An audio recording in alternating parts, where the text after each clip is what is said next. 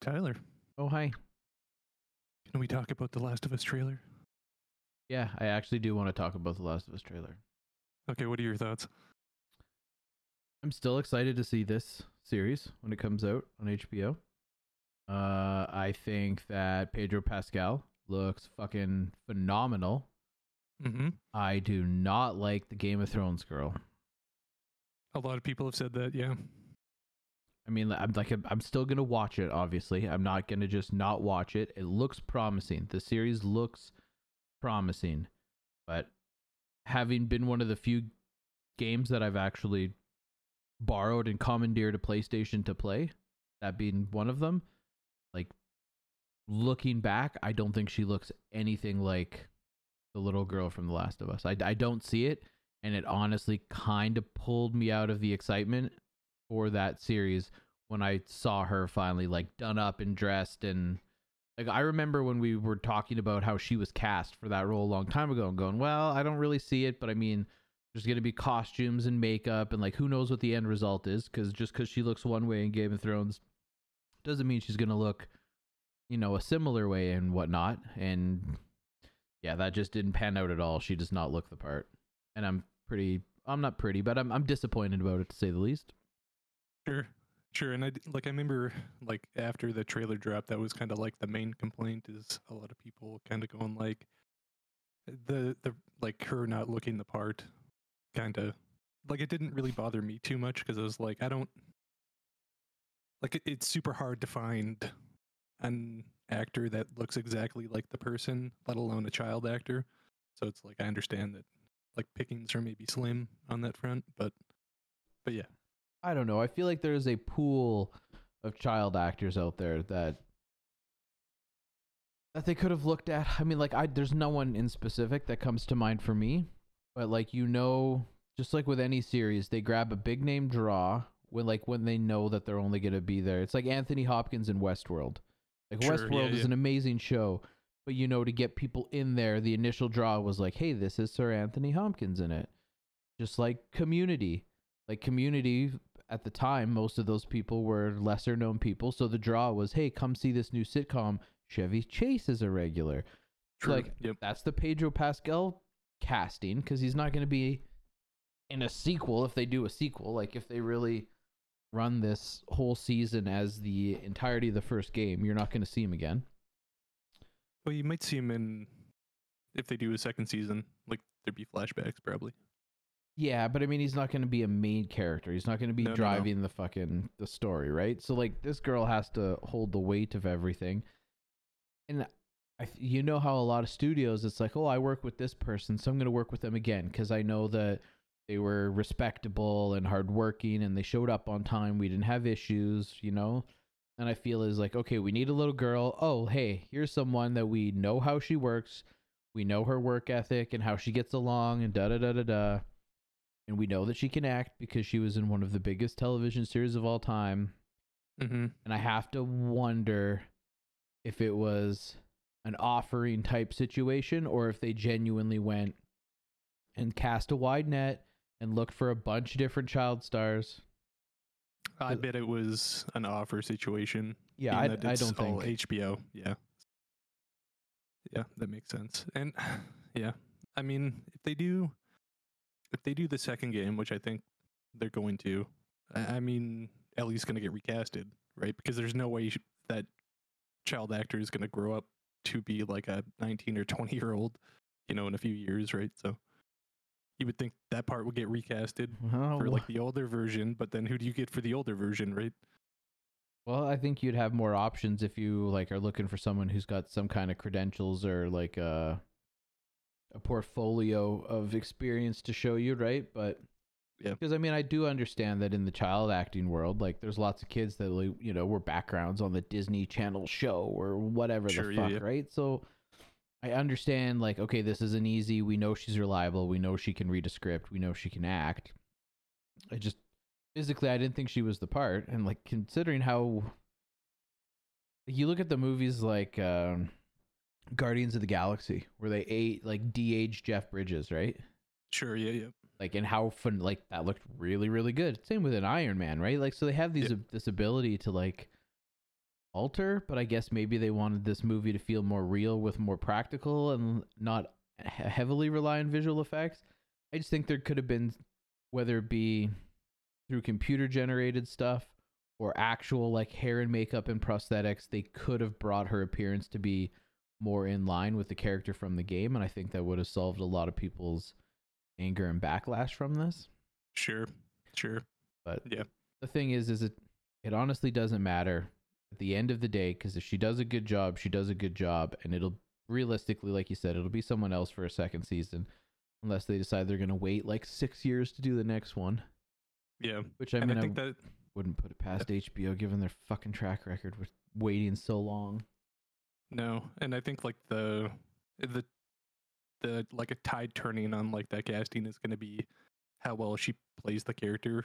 Like if she gets introduced and it's like she's not doing a good job, then I think that's going to kind of like validate all the criticisms. But I think like if she comes in and nails the part, I think quickly you would be able to like, oh okay, no, this is the character that I think of in the game, kind of thing, right? So Well, and that's just it. Like all of the complaints right now are strictly stemming from an appearance-based thing. Like the show's not out yet. All you get is a minute and 30 trailer of like various chopped up scenes. So you haven't actually seen her act as this character yet. So I mean, it is a little preemptive. And I and I totally. understand that. And I'm aware that like I'm having bias in that cuz like I felt the same way when I saw it. Granted, just like everyone else, I haven't actually seen the fucking show yet cuz no one has. yeah, But you're not going to make everyone happy regardless because No. if you did go with practical prosthetics and stuff, then there's going to be a group that's going to outcry and be like, why would you cover her face and all this stuff? Why wouldn't you just cast the right actress, someone who looks similar? totally. I can totally tell that she's got fake cheekbones and a wig on. Or if you go the digital route, you're going to have the people that would be like, oh, I can see the pixels move when she turns her head in certain directions. Like, why would you do this? Why not go practical effects? Like, there's going to be a group of people pissed off no matter what you do. So, I mean, yeah. But fucking, what I will say is Pedro Pascal absolutely nails the fucking look of Joel and like just how he moves in that trailer. Like you don't see a whole lot, but like kind of how he like his mannerisms almost like it's like yeah, this is a grizzly old guy that was super not a good guy in this universe, right? Like it's he's he nails that kind of like feel. I guess is the best way to describe it. Yeah, well, he's Pedro Pascal. Yeah, the dude's on fire right now. Pedro he's Pascal great. nails everything he does. Totally. He's kind of like, yeah. Totally. Fucking. Okay, so talking about The Last of Us. So they remade the first game again Mm-hmm. for like PS5, and they're like, hey, here's like new graphics, and we take advantage of the PS5 and controllers, and like it looks like a really good like remake, and it's coming to PC. So like if for the PC players that want to play The Last of Us, you'll soon be able to. And I was like, okay, like one of my favorite games of all time. Like I'll I'll look into this. I'll probably give it another buy. Fucking take a guess at what the pricing is. 70 bucks. 90 Ooh. On the Steam $90. No, on the PlayStation store. What's it on Steam? That uh, that's a great question. I don't know that they've announced it yet. Well, I mean, like, I don't know if you noticed, but like, while we're uh, in tune, speaking of this, is they recently leaked a page for. No, it's not listed on Steam yet. It will be, um, I imagine, because like you look at like Uncharted, Mm-hmm. those are listed for sixty bucks. Yep. I uh, Spider-Man was 60, I think, wasn't it? I believe so. I actually bought the original Spider-Man and started playing it on my PC, and yeah, it was seventy. Yeah. It's not okay. They pulled the listing, but someone they accidentally leaked the uh, Steam store listing. Oh no, it's still there now. For Spider-Man Miles Morales, also coming to the Steam store.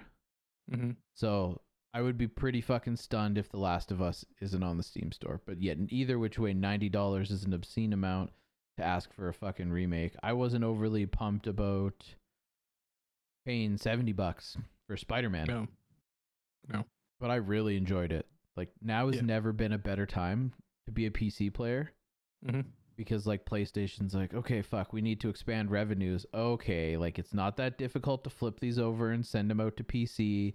We'll make them exclusive for so long on PlayStation, but then we'll let the PC folk have them. And then Yep. Xbox is like, hey, we're just everything that we have you guys can get. And then there's Yep. all of like the PC only shit. Like it's hmm it truly is the best of all of the worlds at this point if you don't mind waiting a little bit for certain games. Oh, totally. Like, because I think it was it was two years ago. Sony bought a studio that specifically like their purpose was like porting PC games. So they bought them and they've been using them ever since. And it's like, yeah, it's totally. And what's even better is like they're good ports. Like they Mhm. support all the PC features that you want. Where it's like, hey, you want to play Spider-Man on a 32 by 9 ultra wide? We support it. That's exactly what I did with fucking G Sync, with fucking uh, ray tracing yep. and all of that. Like it's like they're doing ports and they're not half-assing it. Like one comes out and it's like, yeah, there's like technically nothing wrong with this. Like it's fully functional and good to go. Like just hit play and it's like, yeah, totally. Well, it's it honestly like I'm like I said, I'm happy that this is the where we're at with this in the gaming world. But it's a little flabbergasting to an extent to like think of how long it took to get here. Cause like so like when the new consoles come out, they're typically that five, six hundred dollar range. And you got Xbox or you got PlayStation. I'm not even gonna count Nintendo because they're like in their own whole different little fucking world there. Yeah, they do their own thing. Yeah, but you talk about the two mains, the uh, Xbox and your PlayStation. There is a ton of games that get made to be released on Xbox and PlayStation and PC. So it covers all of them. So then PlayStation really only had a few PlayStation exclusives, but with the exception of a few people who uh, have lots of money to throw around, like I have a friend who bought a PlayStation specifically to play like the new God of War and the new Last of Us, just to play like one or two exclusive PlayStation titles. It's the only reason he bought it. It's the only thing he uses it for, and it's just been collecting dust for months and months and months on end now. Are you talking about me? No, Because that's exactly what I did. but you fell into that camp too. Okay, fair enough. I, I bought a PS5 for the new Horizon game and then played that and played Returnal. And then I was like, oh, wait, Returnal is coming to PC. And all of these games that I bought day one are coming to PC. And I was like, well, I'll probably just wait and play them on PC. Okay, fair enough. Yeah, that was Except- I was I was not going after you there, but okay. You fall right into that camp. And then you take someone like me who makes like a tenth of the money you do. So I'm not buying a PlayStation for exclusives. I'm going, oh man, I would really like to play the sequel to The Last of Us, but I'm not going to go spend $600 on a PlayStation to play one game. Sure. I'll just borrow someone's PlayStation when they're, you know, not using it or they're going on holidays. Then I'll borrow it, then I'll play it, then I'll return it. Sure. But now this way, Sony's like, okay, so these people who own a three or four thousand dollar gaming PC, that's where their gaming budget went. It went into building this PC. They're not going to buy our console for one or two exclusives. And Yep, totally. neither Xbox nor Sony offer enough exclusives to make that purchase worthwhile. Fair. So to dip over into the PC side, that they're like I don't know if they've released the numbers, but I have to imagine they've done fairly well on the Spider-Man remaster. I imagine when Miles Morales officially launches on the Steam store, they're going to do gangbusters. hmm And whenever The Last of Us officially makes its PC port, considering the rest have all made it onto Steam, I'd be stunned if Last of Us didn't make it onto Steam. And again, I bet it sells like gangbusters. Yeah. Yep.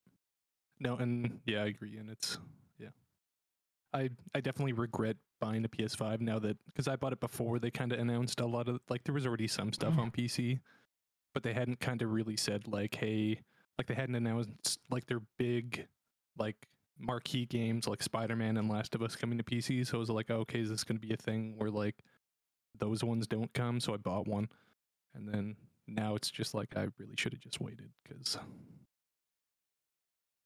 yeah Yeah. and consoles are weird too. So I think it's. So do you remember in the old days where you would just plug in your console and play, and it was like this was the graphics that you're getting, right? Mm-hmm. I don't know why I, this bothers me, but I fucking hate that they let you pick like, hey, performance mode or frame rate mode on a console. it's like you're, you're basically asking me what what I want to compromise on, and it's like, just like I don't know. Maybe this is a weird thing that I think about, but I'm just like, ah, like this having to make that choice is just like, do you want ray tracing and 30 frames? And it's like, well, no. Do you want slight ray tracing and 60? And it's like, ah, I guess. And then like I play a PC port, and it's like I just have it all. So it's like, yeah, it's Well, I mean, like, first and foremost, we should address that by going like, I'm pretty confident ray tracing isn't a thing on the consoles because those aren't. Yep. That's it. But it's be AM AMD's whatever the fuck they call it because neither of the consoles have Nvidia, and the ray tracing, the Nvidia ray tracing is like whatever their proprietary name for it. yeah, yeah. I don't know what it is, but they it does have ray tracing, and it does like it's pretty decent when you put it on like the full ray tracing mode. Like it, it looks decent. Like See, it's not. I don't play console. I should start with that. I used to be diehard Sure. console until within the last decade, a friend convinced me to go PC, and I've never gone back. I haven't bought a console in a long time. No plans of it. that being said, if I was a console player, I would absolutely want those options when a game True. launches. For me True. personally, I mean, like your hardware is going to be the same. So whatever mode you pick is going to be the same no matter where you take that, no matter what TV you plug it into. Well, I mean, I guess if you plug it into a TV that doesn't have HDR, you can get a little more performance by turning HDR off because you won't see the benefit of HDR. So I mean, I understand that, but from a gamer perspective, if I'm launching Modern Warfare, yeah, I don't I don't want the visual fidelity boost. I want the performance boost. Dial back True. my fucking shadows, turn off shadow caching, turn off on demand texture streaming. Dial these settings down so I can get a higher frame rate because when you're playing a competitive first person shooter online against other players, Yep. frames wins games. hmm And let's say I load up Horizon World or I load up The Last of Us. Okay, I don't need 144 fucking frames on my TV. Doesn't Nope. need to be there. Dial down the performance, give me a locked in solid 60, max everything out around it. Totally. Make it look as good as possible without being as jittery as possible. So like I I for one am all about the load it up and here are your options because it might change. Because maybe you're Yeah. playing Call of Duty campaign, in which case you don't really need a high frame rate. But then you want to play Call of Duty multiplayer, in which case you absolutely need a high frame frame rate, right? Totally. I just I think the like and I'm glad those options are there. I think the weird thing with me is like when like the consoles were like first coming out like the, they're always advertising like yeah, 4K 60 like all the time and then it, like in reality you boot up a game and it's like well actually like pick and choose right, right? you know what I mean like it's I don't know like it's a weird thing of like when they're coming out they're like oh these are the most powerful things ever and like you'll never have to compromise and it's like well actually maybe you will it's just i don't know it's just a weird thing and i think i'm probably the edge case about this but No, I understand what you're saying to an extent because I mean, when you look back at the days of PlayStation One or the original Xbox, or even go back into like the Nintendo 64 days where games were finally getting like 3D, right? When you got away from Yeah. from the 2D consoles, you didn't get to pick any settings because what they gave you was what they got. That was all it was capable of. So it's kind of nice that now you have a little bit of options. true But I also I have a big qualm with the console industries and how they label that when they sit there and Yeah. go, "Oh yeah, we pro." Because I've had arguments with guys before who are like, "Oh, why would I want to spend all that money on a PC to play a game at 4K and 60 frames when I can just buy a PlayStation or an Xbox for 500 bucks and play it 4K and 60 frames? Same thing." And I'm like, "Well." Yes, but no, it's not the same thing because there Yeah. are going to be settings on console that you can't change. They are going to Yeah. be locked so that you can get that 4K 60. And like, like I- I've tried to sit there and explain to them if we sat my gaming PC down next to your console and hooked them into the exact same monitor television with the exact same specs, my 4K 60 is going to look dramatically better than your 4K 60. And they're going, no, no, that's not the no 4K 60. It's on the console, and I'm like, yes, but it's not the fucking same.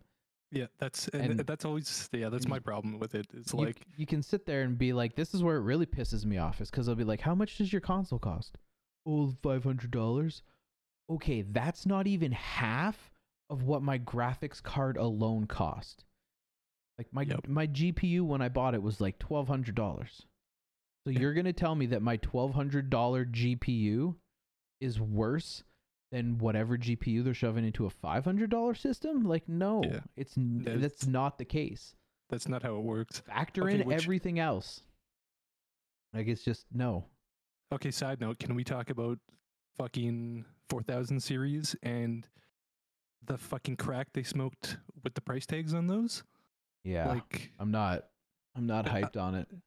sorry, like if you still want to talk about consoles, but like I was just like, fucking, uh, excuse me, Nvidia. Like, I think I'm gonna skip that generation. Yeah, I think a lot of people are going to be skipping this generation. Personally, Cause like, well, what are the prices? They're insane. They're fucking insane. I don't. I'd have to go back up and pull up the SKU because I closed it recently here. But it's like something like 1200 USD for the base, and then 16 USD for like the TI or whatever it is. Which Yeah, like on, let me. Let me let me pull up the fucking. Someone has a list out there of all of the board partners and what they're going to be listing it as. That's not it.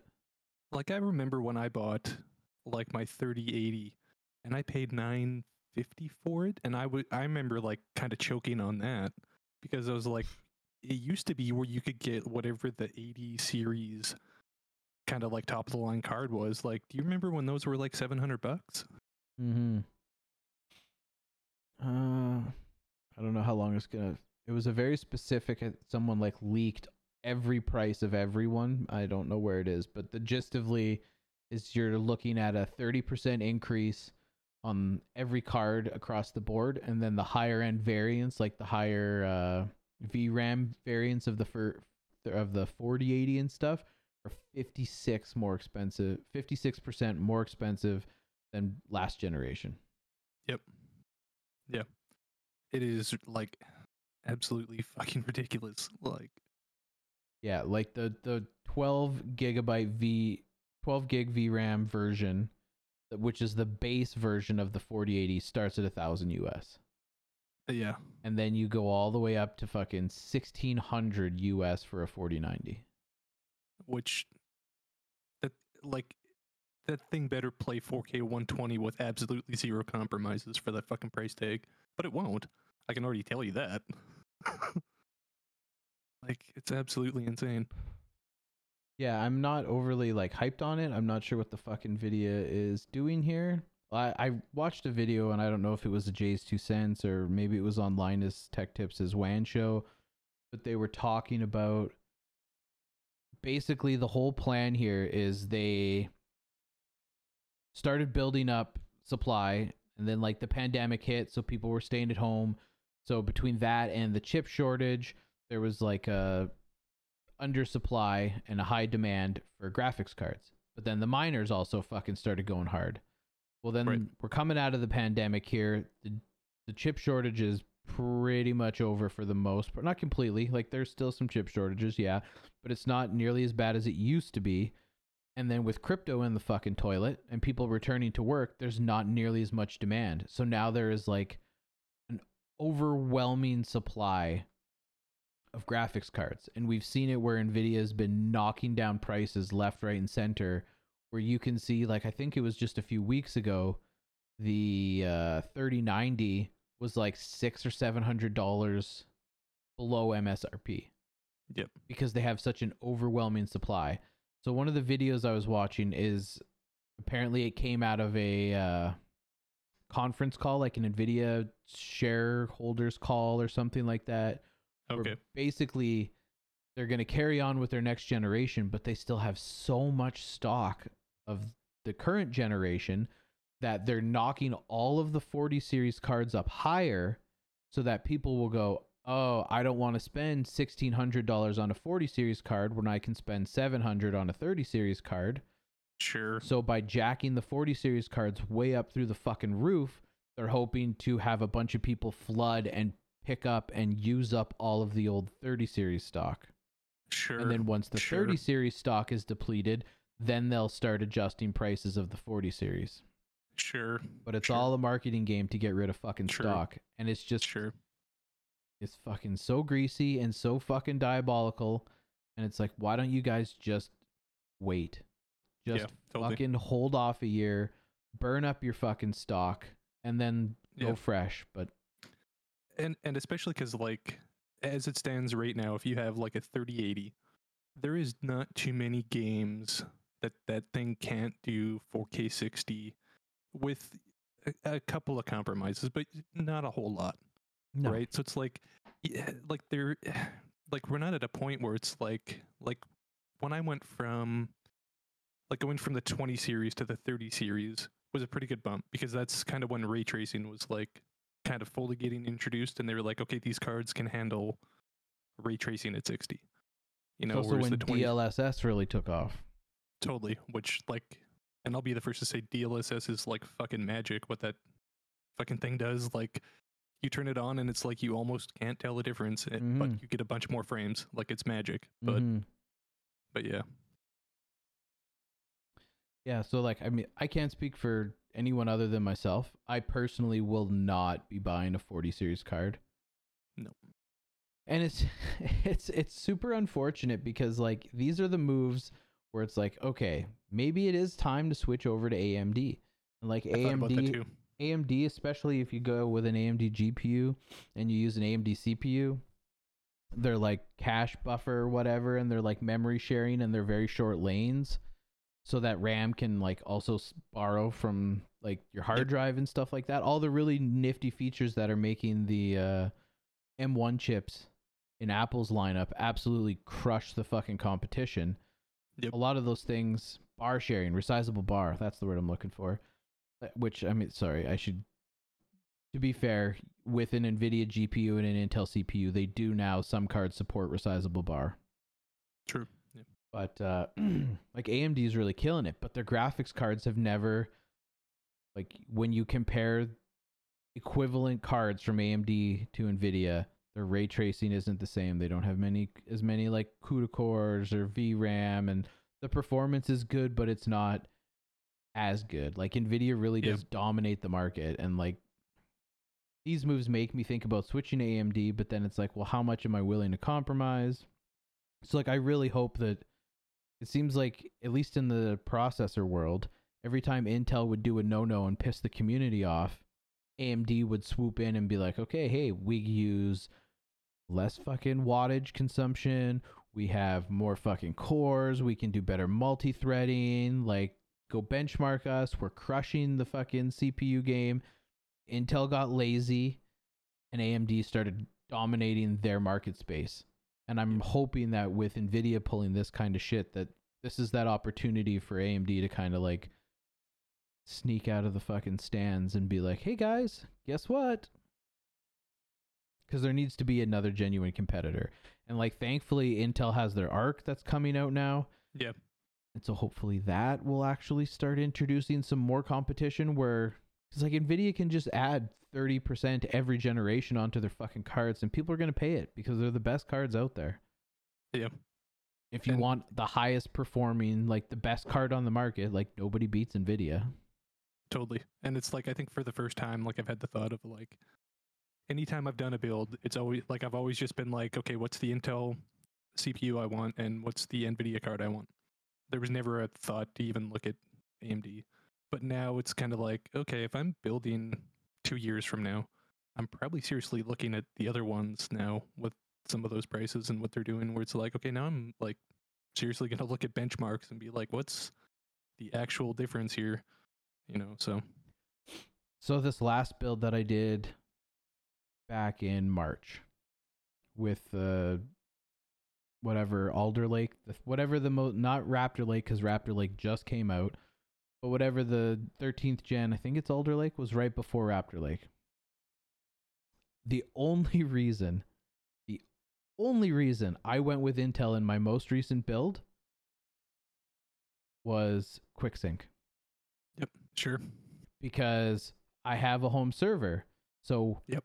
going forward, when I update my main rig, the components from that rig will then get passed down and will update whatever my server is running.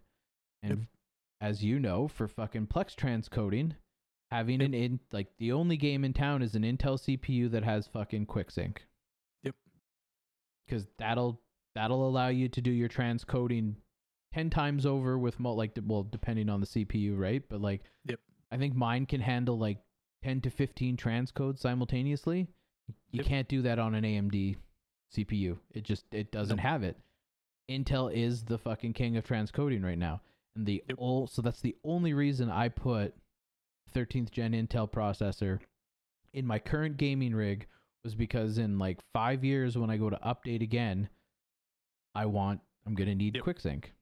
The Yep, tables have totally. turned a little bit, but this like this was prior to me building this, but now with the Intel Arc GPUs, they can handle all of that transcoding. So Mhm. now I'm stuck with like, okay, on the next build, I can get an Intel Arc GPU and stick it in my server, and that'll be able to do a ton of the like the H265 transcoding because it has QuickSync in that fucking graphics card. Or I can carry on with like my Intel refresh, and then the Intel Arc GPUs in combination with the Intel CPUs can handle like like increase the transcoding times like tenfold Oh yeah, totally. but at least but then none of like intel's arc there's nothing released or really known about them when i went to build my unit. So i mean I, that was my choice. It was like okay either i have to do two builds or i just do one and recycle the old. So that's why i went with intel. But ne- next go round might be different especially with the intel arc gpus i might go amd in my main rig and i'll still be putting my current intel cpu into my server but Yeah, totally. But yeah, fuck, Totally. fuck Nvidia. Yep. But I mean, speaking of Nvidia, like, did you read all of the news about EVGA is bowed out? They're not doing Nvidia partner boards anymore. Uh, Just graphics cards in general. Yeah, like they're done. which is it's crazy. And there's actually uh I'll actually shout out uh a different podcast that actually like goes super in depth uh with a guy that reviewed tech and graphics cards for like a good chunk of his career. Uh it's called uh it's Brett and Will made a tech pod and they do an episode on it that actually like goes super in depth into like some of it. It's it's like if you want to really get into the weeds about like some of it, check it out because it's actually like a really good like kind of conversation. But but yeah, it's kind of like fucking insane that they're just like, yeah, we're done with graphics cards completely. Mm-hmm. Which is crazy. Like I, I didn't listen to that podcast, but I definitely heard, I've read some articles on it, and I've heard uh, JayzTwoCents and Linus talk about it, and Linus and them talked about it on the WAN show, and they said that the again, it's all speculation because EVGA hasn't come out and actually said anything outright. Yep. But the uh, general consensus is they dropped all graphics cards because they wanted out of their Nvidia contract. They didn't want to do boards for Nvidia anymore. But if they dropped Nvidia but kept making AMD, I guess Nvidia has a history of being incredibly spiteful. So if they ever decide down the road again that they do want to get back into making graphics cards, if they dump Nvidia but keep AMD, Nvidia will never allow them back into the partner program again. Yep, that totally makes sense. And it seems like out of like at the end of all the conversations around this, it kind of just seems like Nvidia is kind of just like cunts to work with. Oh yeah, Like- I've I've heard that many a times from many like high end creative and tech insiders. Yeah, like in some of the stuff I was reading where it was like they wouldn't get prices and like till super late so they couldn't even like forecast and adjust and it's like and when you're in a manufacturing environment where like you got to retool machines for different boards like you kind of need all this information ahead of time and nvidia would just like not give it to them and just be like yeah a month before release here you go. Well, it's kind of like what? not only that, but every year, like, and it only really started like over the last few years, NVIDIA has been putting more and more into their own NVIDIA reference cards. So yeah totally. when you're the ones who have all of the, I don't know, key pieces of the puzzle and you make your own reference card, you're going to be able to make your reference card substantially cheaper than anyone else's card. So you Totally. make your Nvidia reference card for the 3080 and you can price it at $700, but for anyone else to even make a slight profit on top of paying the premium to get the licensing for all of your shit to put in their card they have to sell it for you know 11 1200 like they got to mark it up like 30 40 50 fucking percent just Yep. to make a small margin of profit like that's not even so that they can make all profit that's just like jack this price up and then we get a thin fucking margin Yep, totally. It seems it seems like selling graphics cards if you're not the manufacturer and you're a third party seems like it is extremely slim margins Mhm. where it's like you kind of got to be like perfect on all of your pricing and your processes to like make something right to even like make it worthwhile so i mean totally leaving that space and just like cutting all that bullshit out totally makes sense mm-hmm. so, but yeah, it's kind of crazy that like probably like EVGA is EVGA is probably the number one third party like graphics card. They have like Reseller? one of the I think Asus as far as like actually selling Asus fucking dominates the space. Like they Sure. sell more cards as a as a partnered company, but Sure. if you go onto like Reddit and stuff like that, like the ones that typically perform the best and the ones that have the absolute best customer service and everything has always been EVGA. It was for that Yep. reason my last graphics card was an Asus and like there's nothing wrong with that graphics card, but this go round with the 30 series, I specifically bought an EVGA because of the performance and because of the customer service Yep, I did the same. because I've never, I've never seen, read, heard anything bad about E EVGA's customer service. It's like, hey, I have this problem, and EV EVJ is like, no problem. We'll send you a fucking box. We'll get you a new one right away. Yep. You don't get that from most companies. Nope. So to kind of see like a third party just like completely fucking exit a space is kind is it's crazy. Like, but at the same time, I when you read into it and like kind of like get some deep dives into it, like it totally makes fucking sense. So, Mhm. like, uh, it's it's like weird hobby scene drama almost, where it's like this is a fascinating like kind of in depth to this that you probably never even thought about, right? yeah, So, like, yeah, it's crazy. But yeah, yeah. Well, while we're on the topics of things shuttering their fucking doors, Stadia, Google Stadia. yeah, gone. Okay, so like I don't think this surprises a lot of people, but what's funny is like, uh, so like if you go onto the Stadia subreddit, like a couple of days before this announcement, the developers of Stadia were still like talking about like future projects and games coming. Like, I So feel bad for came those out people. of left field for a lot of people. I'm guessing. Yeah, because like the subreddit was like, so, oh, so why the fuck were you talking about this new UI that you're launching like three days ago and this game that's coming out next week? So it seems like none of the Stadia team actually knew either, which is like that's super Wild. shitty. Yeah. But I I mean, mean, when Stadia first came out, I had a buddy. Because fuck, Stadia came out quite a while ago. One of my friends was like, "Holy shit! Did you see this? This is amazing!" And they were like all in. They went on Google. They pre-ordered it, and I was like, "I don't know." Like I, I'm the firm believer that eventually, cloud gaming. I don't think cloud gaming will ever completely take over in like the streaming sense. I mean, I definitely believe, and we see it now where everything's going digital. You download games instead of buying physical copies for the most part. Other than like, totally. there are a few holdouts that refuse to, that always want a physical game, and I understand the logic to both. True. But we're definitely going in a direction of a game streaming kind of era. But I mean, like you take a company like fucking Xbox, who's got their Xbox Game Pass Ultimate, which allows game streaming Mhm. and like it still is rife with like little bugs and glitches and latency problems and like don't get me wrong google is a behemoth but google also has an incredible track record of coming up with these ideas hyping them up and then just not putting the resource like they half-ass everything like yep, totally. like, just look at their history of their like fucking apps, like their G Suite and Allo Totally. and like all Hangouts and like everything that they. It's just a convoluted fucking mess where they're like, "This is a good idea, yeah." Here's a here's a budget, get started, and then it's like, okay, we're not going to support that. We'll just kind of limp it along, and I don't know. It's like I don't know what I'm gonna do with it. Ask me next week, and then you talk to them next week, and they go, "Yeah, I'm still not sure. Ask me next week." And then five years goes by, and they're like, "Oh, that's still a thing. All right, fucking just kill it." Yeah. I I will say the two things that are like I think are nice coming out of Stadia shutting down that they did is they are refunding everyone.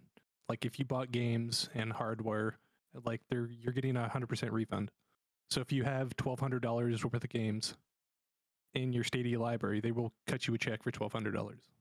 So like at least they're doing that, and they said that they're going to license the tech to third parties. So if other people want to take advantage of streaming and using that technology because and from what i heard like stadia worked well like the technology worked other than streaming kinks for games but Mhm. so i guess those are the only two i guess saving grace things but Well, the one that I was just reading that I didn't even think about was uh the controllers. Like, it, yeah, it's nice that everyone's getting a getting a refund and stuff like that, but apparently, unless they send out a Bluetooth patch, those controllers Yep. will be useless. yeah and i remember reading that and because i was on the subreddit because i was like oh i gotta see what like the thousand people that actually use stadia think about this and like a lot of i saw in a lot of the comments they were like so are they gonna patch bluetooth on and i was like wait what like have those controllers just never gotten a bluetooth software patch but are capable of it like uh Mhm. yeah well what the fuck like they're capable of it Yeah. like just that that was nonsense to me i was like are you kidding me Yeah, Like, that was something been- stupid right from the get go. It was just like uh Nintendo.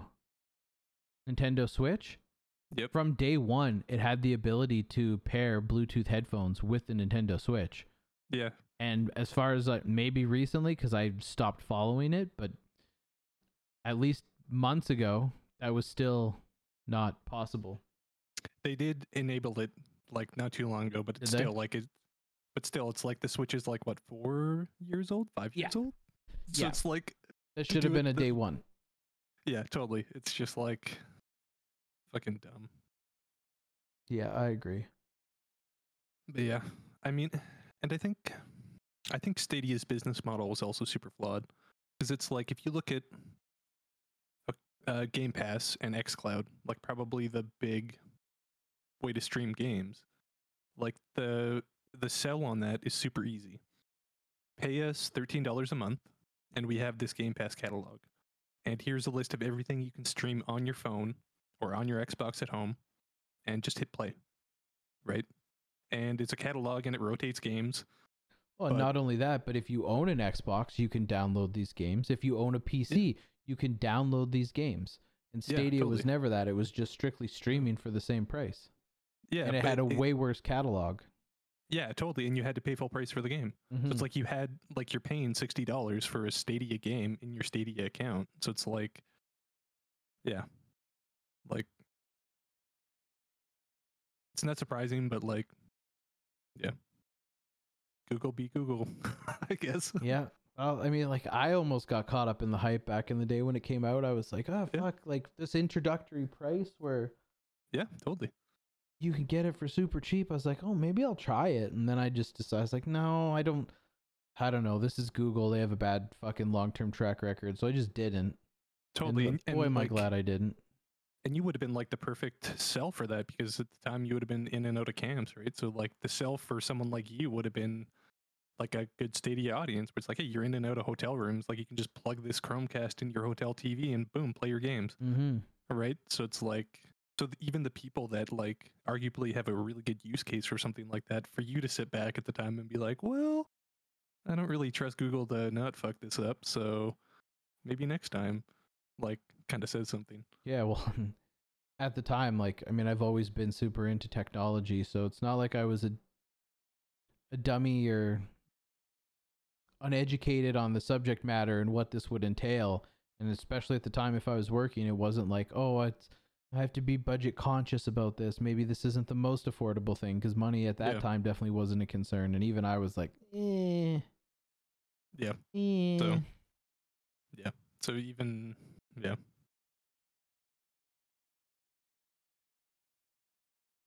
Okay, so speaking of tech, that Apple event happened, and I saw the announcements and like absolutely nothing was like got me excited. I don't know if that's just because like it seemed like there was no really new like kind of marquee things, but like There wasn't. The newest thing that came out of that Apple event was fucking Dynamic Island. yeah, which like I'll be that looks cool, but like I'm not gonna upgrade to an iPhone 14 for it. No. Right? it was like uh fuck what's her name? Eve? Eve Jobs? sure, yeah. She uh at like right after the Apple event, she like posted a meme and it was like a picture of a guy wearing like a plaid shirt and he was holding up a plaid shirt and like the caption was like me getting excited about getting a brand new shirt or something like that, but it was like Yeah. iPhone like one of them was labeled iPhone 13, the other was labeled iPhone 14 and it's like, yeah. So aside from the fact that they put a little bit of screen above so it's like a pill in the top now Yeah. instead of a fucking notch and then they introduced dynamic island like it's fundamentally Yeah. the same. Yeah. And it's like, yeah. I know I looked at that event and the only thing that like I thought was like, oh that that's kind of cool is like the rugged watch or whatever. But then I also saw some people being like, if actually if you're serious about like a sport watch, like it's probably not even going to be in the conversation because Garmin makes ridiculous ones. So Yeah, like that was my thoughts when I saw. Cause I'm like, oh wow, these Apple watches look kind of cool. And then I saw like their feature set and the price tag, and I was like, fuck me, because that Yeah. that Apple Watch Ultra I think starts at 800 USD. yeah, totally.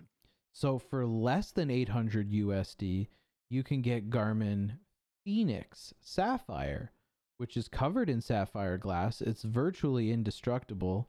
It's, Yep. it's actually the watch that I have. Yeah. I have the Fenix 6 Sapphire. Now they're on the Fenix 7.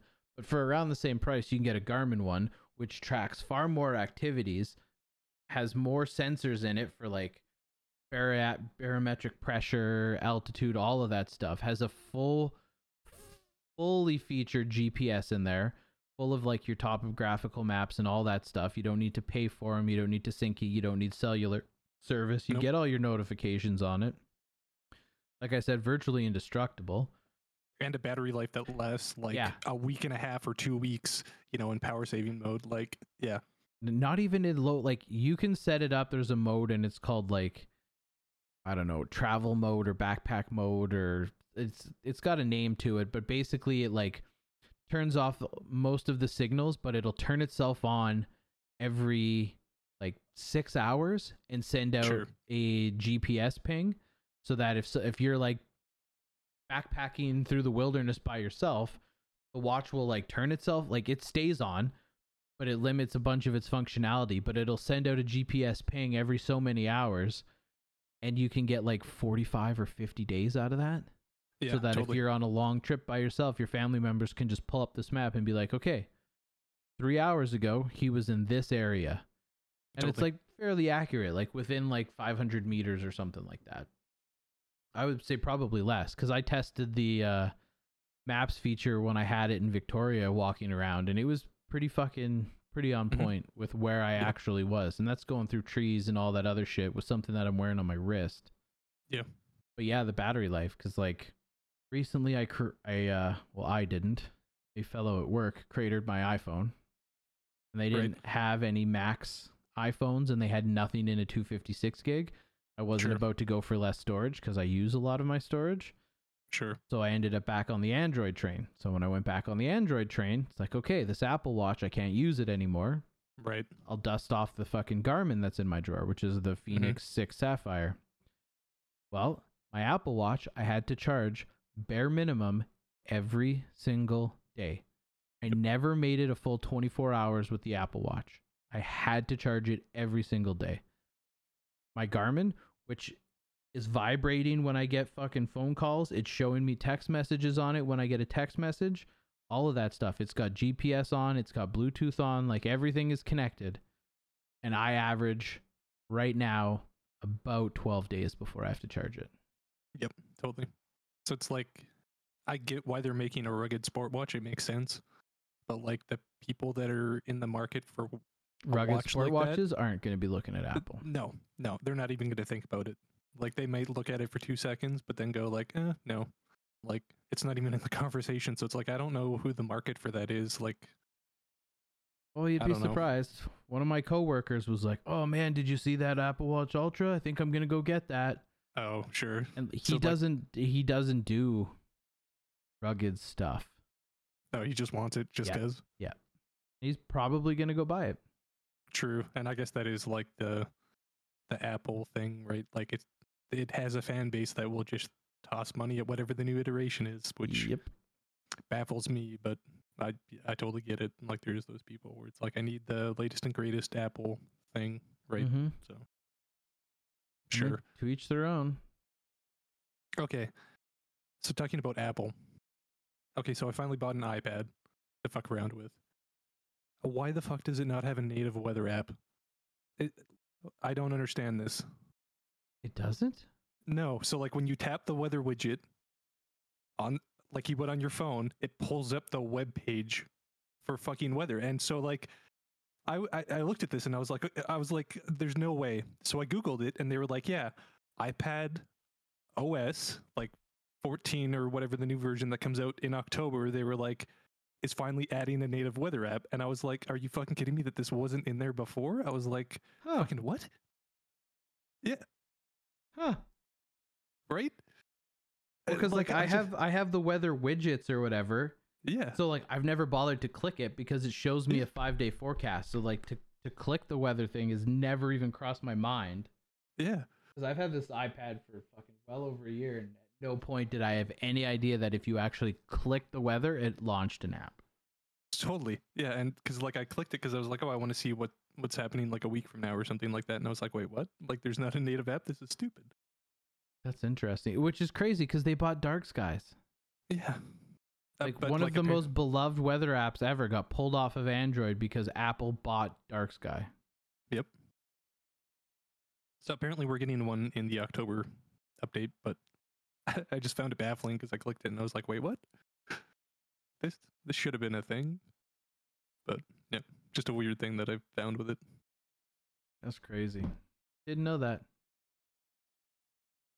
Yeah. Speaking of Apple fucking iPads, I wish Plex would start taking advantage of their fucking background usage shit. Drives me Oh. off the wall when it comes to You still- downloading stuff. You still have to have it open. Yep. Yeah, that's dumb as fuck. I remember when you first told me that, I was like, that seems real stupid. Yep. I happened mean, to come across a post on uh, Reddit the other day on the Plex subreddit where someone was like, "What the fuck is going on with downloading? This is supposed to be better than video sync." And someone's like, "Oh, yeah, if you're running any Apple products, you should download." I can't remember what the app was called, and they're like, "This one will allow you to fucking connect directly to a Plex media server, download the files, and it's super simple, but you have to buy the app the subs- it's subscription based. They offer a lifetime subscription, but it's actually quite expensive. And then you have to pay additional money if you want additional codecs to transcode video. Yeah, and I that. was like, Jesus Christ. No, fuck that. Speaking of Plex 2, so I put this in, and this is probably only going to appeal to a subset of people like me. But it's uh, a program that I that you download specifically from like GitHub, and it strips the DRM out of your Audible books that you bought, so that you can use them on whatever device you want to play like the books you bought from Audible. Typically, they can, they only work in Audible. So if you want them to work in, I don't know, Plex, you can do that. And it's like this super nice program made by one guy that is the easiest thing in the world. And it's like phenomenal for someone like me that has like 200 audiobooks and wanted them in my Plex. So, Really? yep, it's super easy. Like you download the program, sign in your Audible, and click fucking download and pack, and then all your Audible books are just sitting there in nice categorized folders. So, Hmm.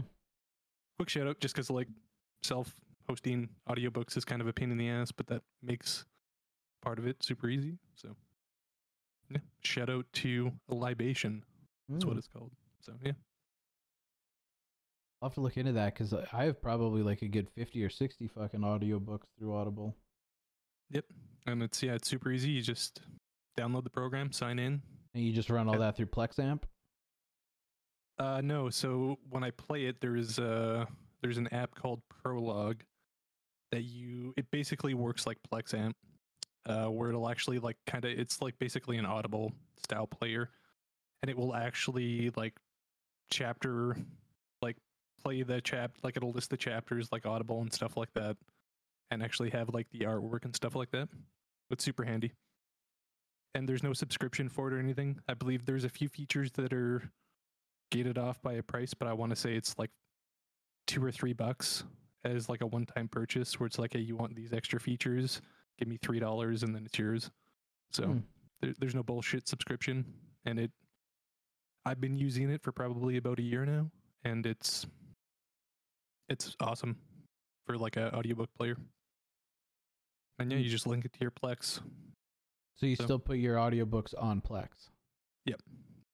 There's uh and to do it you have to manually add um there's like an audiobook plugin for your metadata and then you'll make like an audiobook library and this is the only i guess like frustrating part is like the auto matching to your audiobook isn't really that great so quite often you have to go in and like manually match your book to like the author and the title for everything to work properly but sometimes it works good and you just drag and drop and it populates everything but Hmm. I've definitely had to spend an you know an afternoon being like, all right, I got to fix match like twenty books, but that's also because I listen to a shit ton of books. So, Hmm. but yeah, Interesting. yeah. If you're if you're like us that like to have like everything integrated into Plex just for ease, it's a really good audiobook tool. Prism or Prologue. Mm. I'll have to look into that after.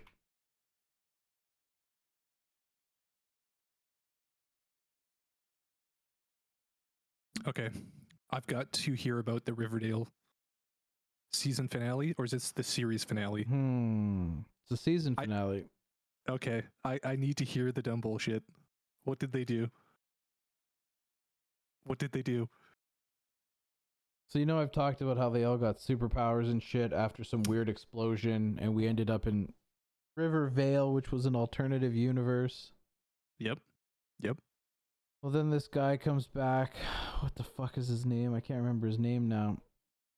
But he's like the villain and he can do magic and he's got some superpowers of his own and blah blah blah. We end up getting the backstory on this motherfucker. Turns out he's actually from Rivervale when they first settled there in like the 1500s or something.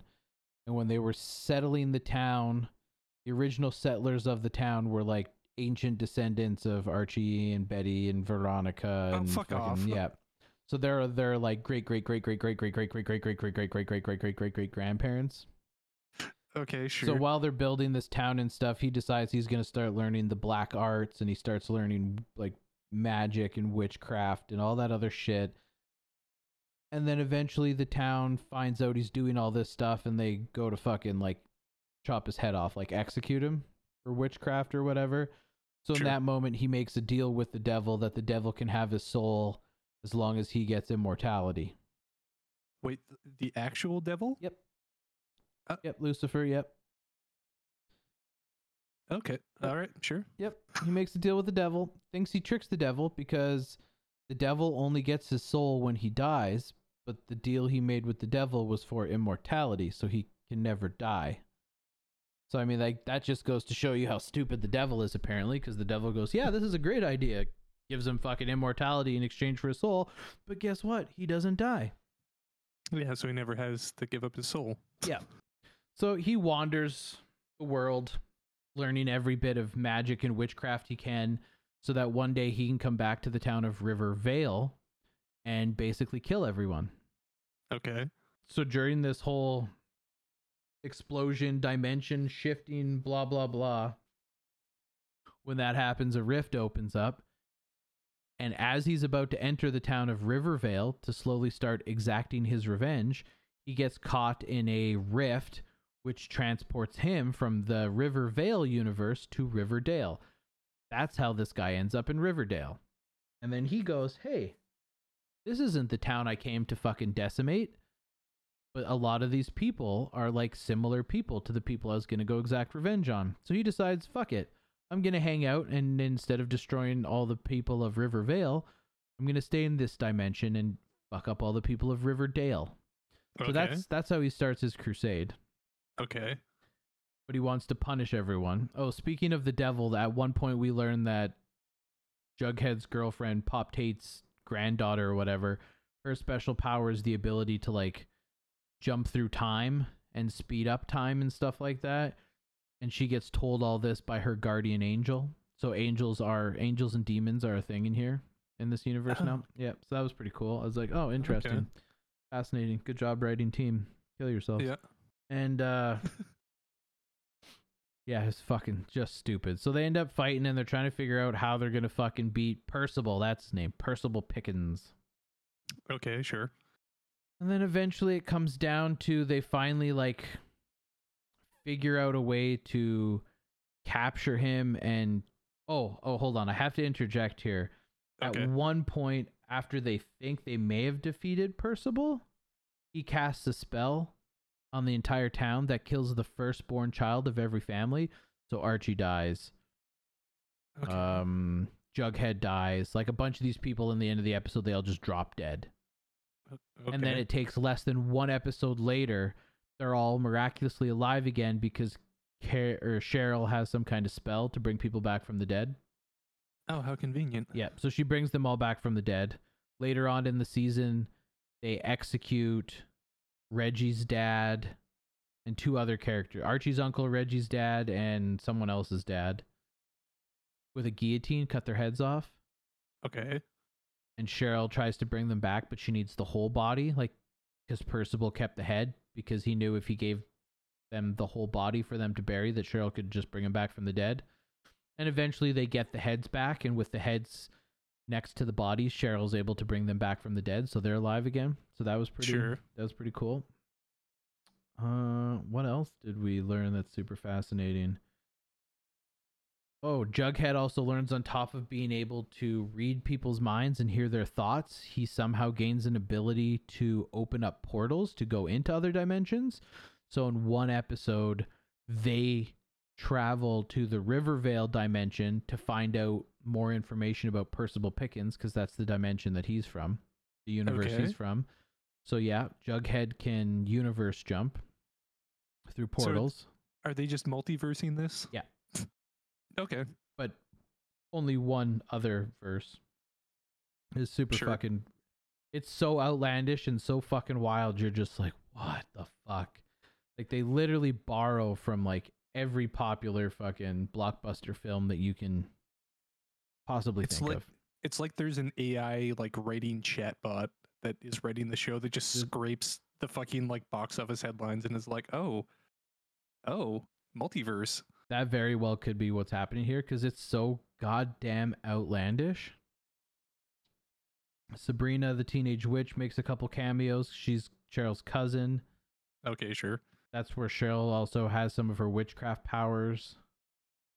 Fuck, there's. I should have wrote them down as we were watching the last few episodes because there were a few moments where, like, both the wife and I are like, what the fuck? Like, it was So so, bad. But the whole thing culminates into this big fucking battle. Cheryl saves everyone, like, brings them all back from the dead. Somehow they bring back Betty's fucking sister from the dead who like she was like straight up murdered by a serial killer at the beginning of the season before they went off in this like weird superhero dimension multiverse jumping bullshit Okay. but she comes back to life because Cheryl brings them all back to life i don't i don't know but they mm-hmm. eventually figure out a way to fucking outsmart Percival where they're going to kill him and it involves him walking into the diner and when he walks into the diner he doesn't realize it but he walked through one of Jughead's portals to go to a different dimension or a different Okay. universe where they have like a weapon there that they can stab him with so they sure. stab him a bunch of times and he ends up like about to die. Satan shows back up and goes, Hey, you're dying. Guess that means I get your soul. So hey, Satan goes to haul him off. And as Satan's taking him away, he mumbles something and basically casts a spell to make Halley's comet redirect to come directly towards Riverdale. Uh, Okay. So they beat Percival, and that's like the big resolution there. But then it's like, oh shit, he cast this spell, and now Halley's comet is going to come and land on Riverdale and completely crush the town. And he also, to make sure none of us can just leave, because the logical thing would be is this comet's going to come break the town. Let's just leave the town. He Yeah. also cast a spell that put a force field around the town so people could come into Riverdale, but once you entered, you couldn't leave. And it was literally if you walked up to the edge of Riverdale, you could push and you could see the blue fucking force field. It's kind of like under the dome. Yep. Exactly like under the dome. All right. So right. eventually they figure out the best way to do this is for Cheryl to melt the comet before it makes contact with Riverdale because she's a pyromancer. She can make extreme heat and flame. But Cheryl isn't strong enough because a lot of her powers are being used to keep the people of Riverdale alive that she brought back from the dead. Okay. So all of the Riverdale people cut their hands and hold hands as a blood oath because they figure out that Veronica, her ability is to su- is to like transfer poison. She's like a Oh. human dialysis machine. Okay. So she holds hands with all of the Riverdale folk who have powers and absorbs all of their powers. and then because she now has all of like Archie, Jughead, Betty, like she has all of their powers, she then kisses Cheryl to transfer all of those powers to Cheryl. And in typical creepy fuckboy fashion, this dude who created Riverdale, it's not like a kiss, it's like a fucking makeout session. But Of okay, course. Of course. yeah, sure. He just wanted to see those two make out, but yep. And then boom. Now Cheryl has all of the powers of everybody in Riverdale. So she stands outside Pop's diner and she does her fucking X-Men hand pointy thing in the air. And as Halley's comet is coming down, she disintegrates it with her flame power. All right. Saves the town. But right. but but you would think I was done there, but I'm not. Okay. But when all of that happens, it still causes a bit of a micro explosion throughout the town. Not like one that would kill people, like an explosion of energy. And when she did this, it knocked everybody back into the 1930s Oh. or 1950s, somewhere in there. 30s, 40s, 50s, 60s, somewhere in there. Old school, like knocked everyone back like 60 or 70 fucking years. So like okay. this explosion happens and then all of a sudden Archie wakes up, gets out of bed, puts on his fucking football jacket, goes downstairs, tells his his mom like, "Bye, I'm going to school." You're kind of thinking, "What? These guys are have been out of high school for fucking years now." And then it's like, "Oh, it's the 1930s or 40s, whatever fucking Huh. decade it is." And they're all back in high school. And that is how this season ends and leads into the next season, which is supposed to be the final season, which is going to be everyone's back again, and it all takes place in the 1930s or 40s or whatever, and they're all high school Huh. kids again. Well, that's a choice. Yeah, except one person. I think it's Jughead. For some reason, because of Jughead's lingering powers, he's like the only one who's consciously aware they're not in the right timeline. That they're like in the Oh. 50s or something. I don't know. Okay. Oh. Sure. Oh, Jughead's girlfriend, Pop Tate's fucking granddaughter that he's seen that I can't remember her name. Her ability to like speed up time and jump through time and stuff. I don't know how, but at some point they realize that the biggest weakness to Percival Pickens is Toni and Fangs had a kid together Okay. And Percival is scared to death of this kid, and he's just a baby. And throughout the entire fucking season, the baby's name is Anthony. They don't just call him Anthony. Every time they refer to this baby, they call him Baby Anthony. Where's Baby Anthony? Where's Baby Anthony? Oh, I have to go get Baby Anthony. Oh, Anyway. God. So, Pop's fucking granddaughter there, she has this weird time ability, and they're like, oh, baby Anthony, Percival's scared of him. We need him to help us fight this battle of good and evil versus per- against Percival. How do we do that? But he's just a baby. She goes, "Oh, well with my special fucking time abilities, I can make a time bubble and we'll just accelerate him and make him an adult." Uh, so Okay. Fangs and Toni are like, "Okay, that's a great idea. Let's make him an adult." So this they give the baby to her. She walks into a different room. This fucking blue bubble starts spinning around her. She comes out 10 seconds later, later and baby Anthony is now a fucking like full-grown 18, 19-year-old man. okay. Somehow wearing baby clothes, but comes out of this time portal wearing like torn blue jeans and a fucking biker jacket with the serpent logo on it and shit. Sure. Yeah. Yeah. Okay. Yeah. Fangs and Toni are uh. totally cool with the fact that they literally just lost 18 years of their child growing up, but they don't even seem remotely concerned. Don't even talk about it or think about it. But yeah, here, take our baby, put him in a time bubble, and boom. It's like putting a dish in the microwave. Ding! Comes out. Done. Ready to go. All right. Yeah. And then he goes to fight Percival and he loses. Oh, so it was Yeah. all for nothing. Yeah, it was like this whole fucking ordeal about making him an adult and training him and getting him ready to help fight this big fucking battle. And his like fight scene with Percival is like five seconds long and he doesn't even fucking pull it off. And it's like one of the most blatant things too, because he goes into the fucking room and they're all fighting Percival and he goes to get ready to like stab Percival. And Percival's like, you just watched all these other people like stab me and nothing happened like i'm invulnerable i'm invincible you can't do anything and instead of just going for the stab which would have worked because whatever his i don't know how this baby is special but he would have been like the only person who could actually kill percival. Instead of him just like yeah going for it he kind of like makes a big scene. Do you know who i am now?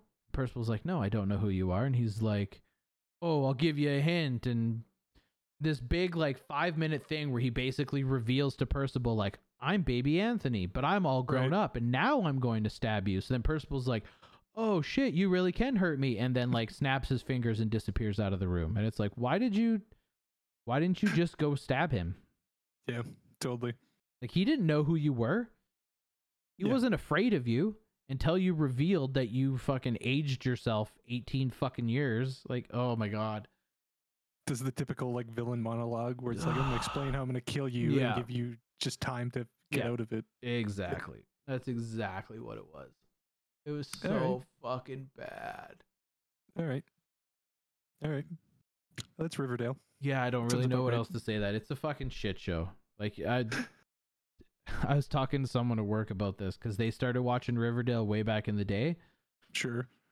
and they're like, "Oh yeah, we like haven't really kept going after like season two or three. I was like, "Don't."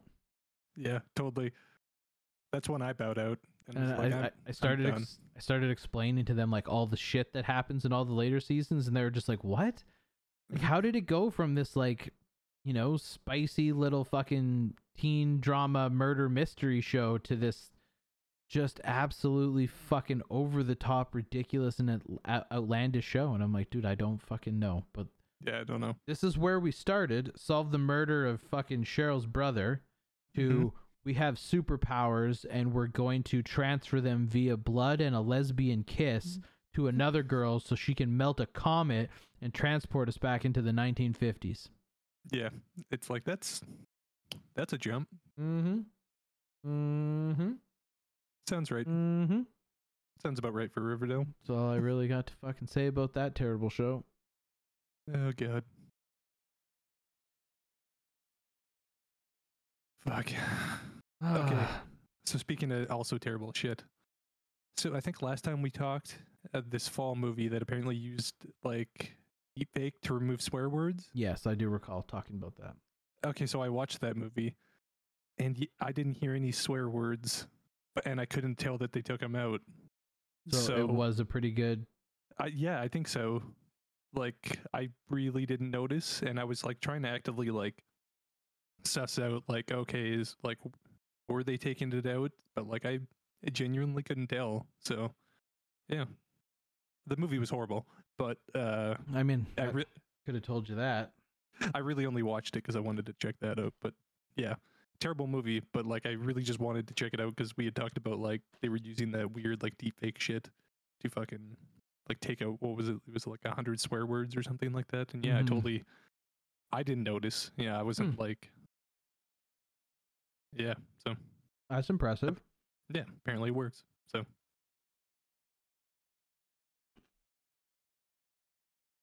I went and saw Don't Worry, Darling last night. okay. Is that is that good? Yeah, it was pretty good. Is it did you keep up with the weird fucking press of that movie? That was Oh like yeah. Harry Styles spitting rid- on Chris Pine and Florence and Olivia hating each other.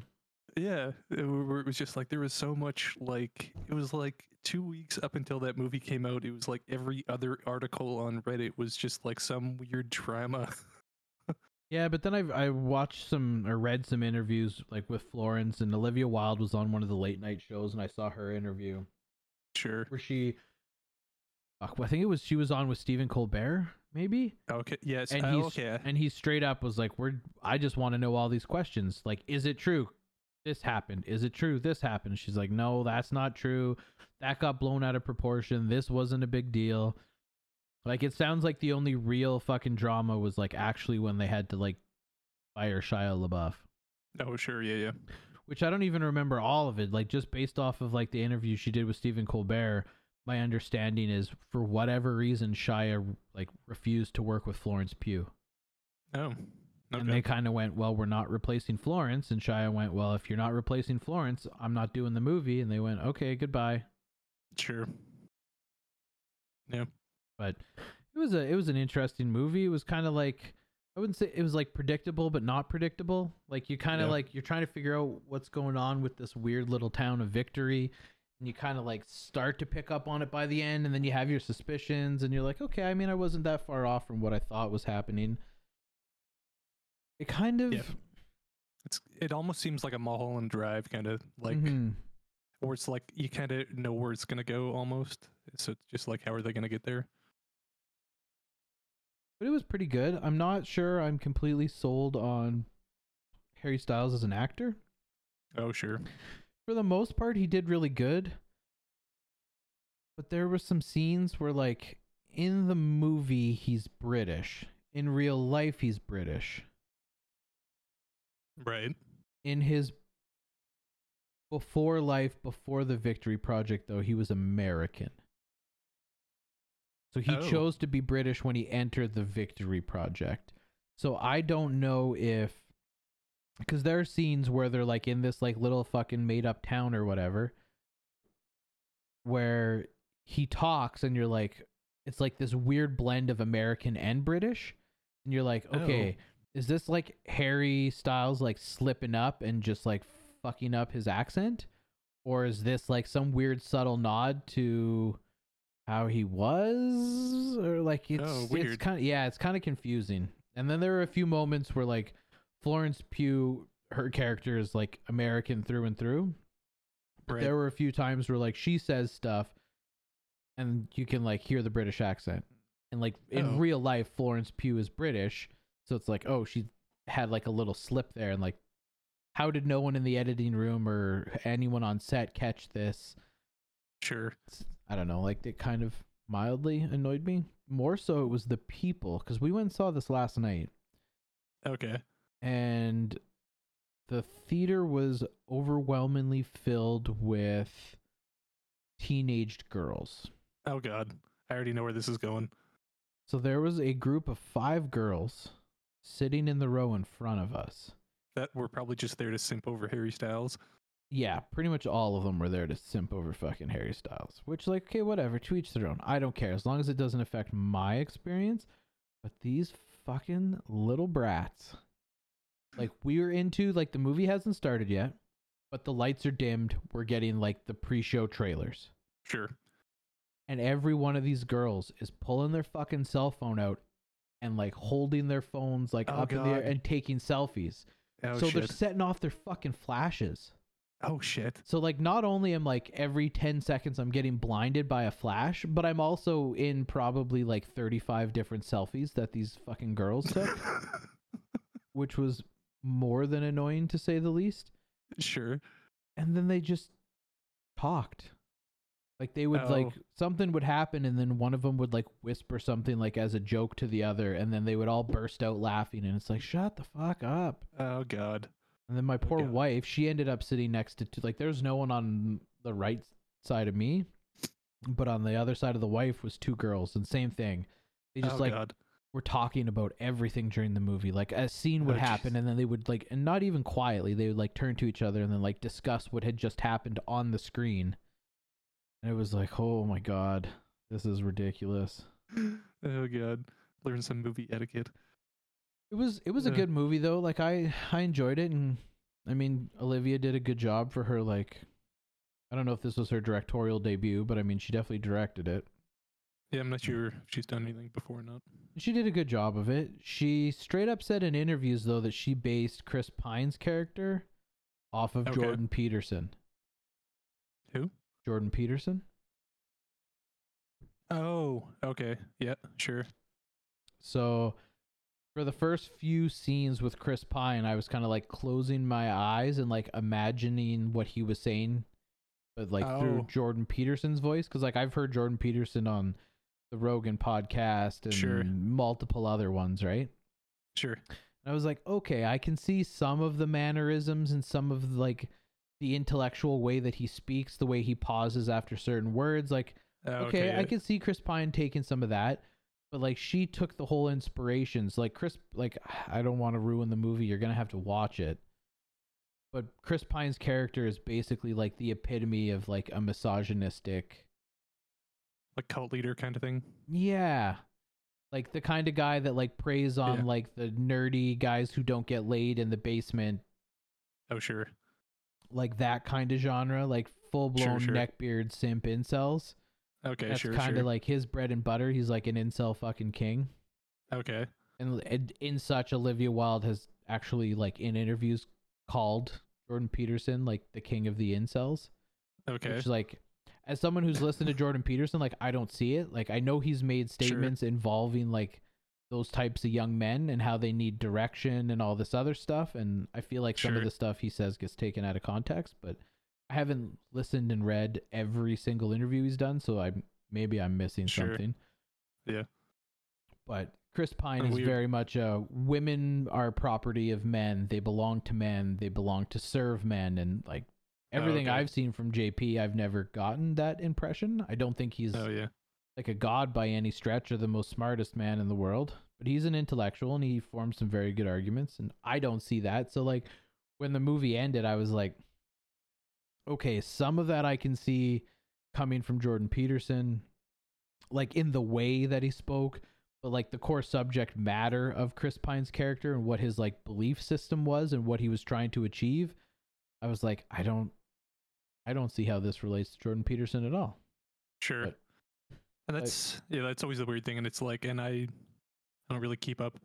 Like it took me like a second to like remember who that guy was, but like I think it's always a weird thing, like when you come out and say like I based this person on X person, Mm-hmm. it's always a weird thing because then everyone who's gonna watch it that knows what you based it on is almost gonna make unfair comparisons, because like in my mind, like you should like it's better to not say that, and then have the viewer come up with the comparison Yeah. after the fact. You know what I mean?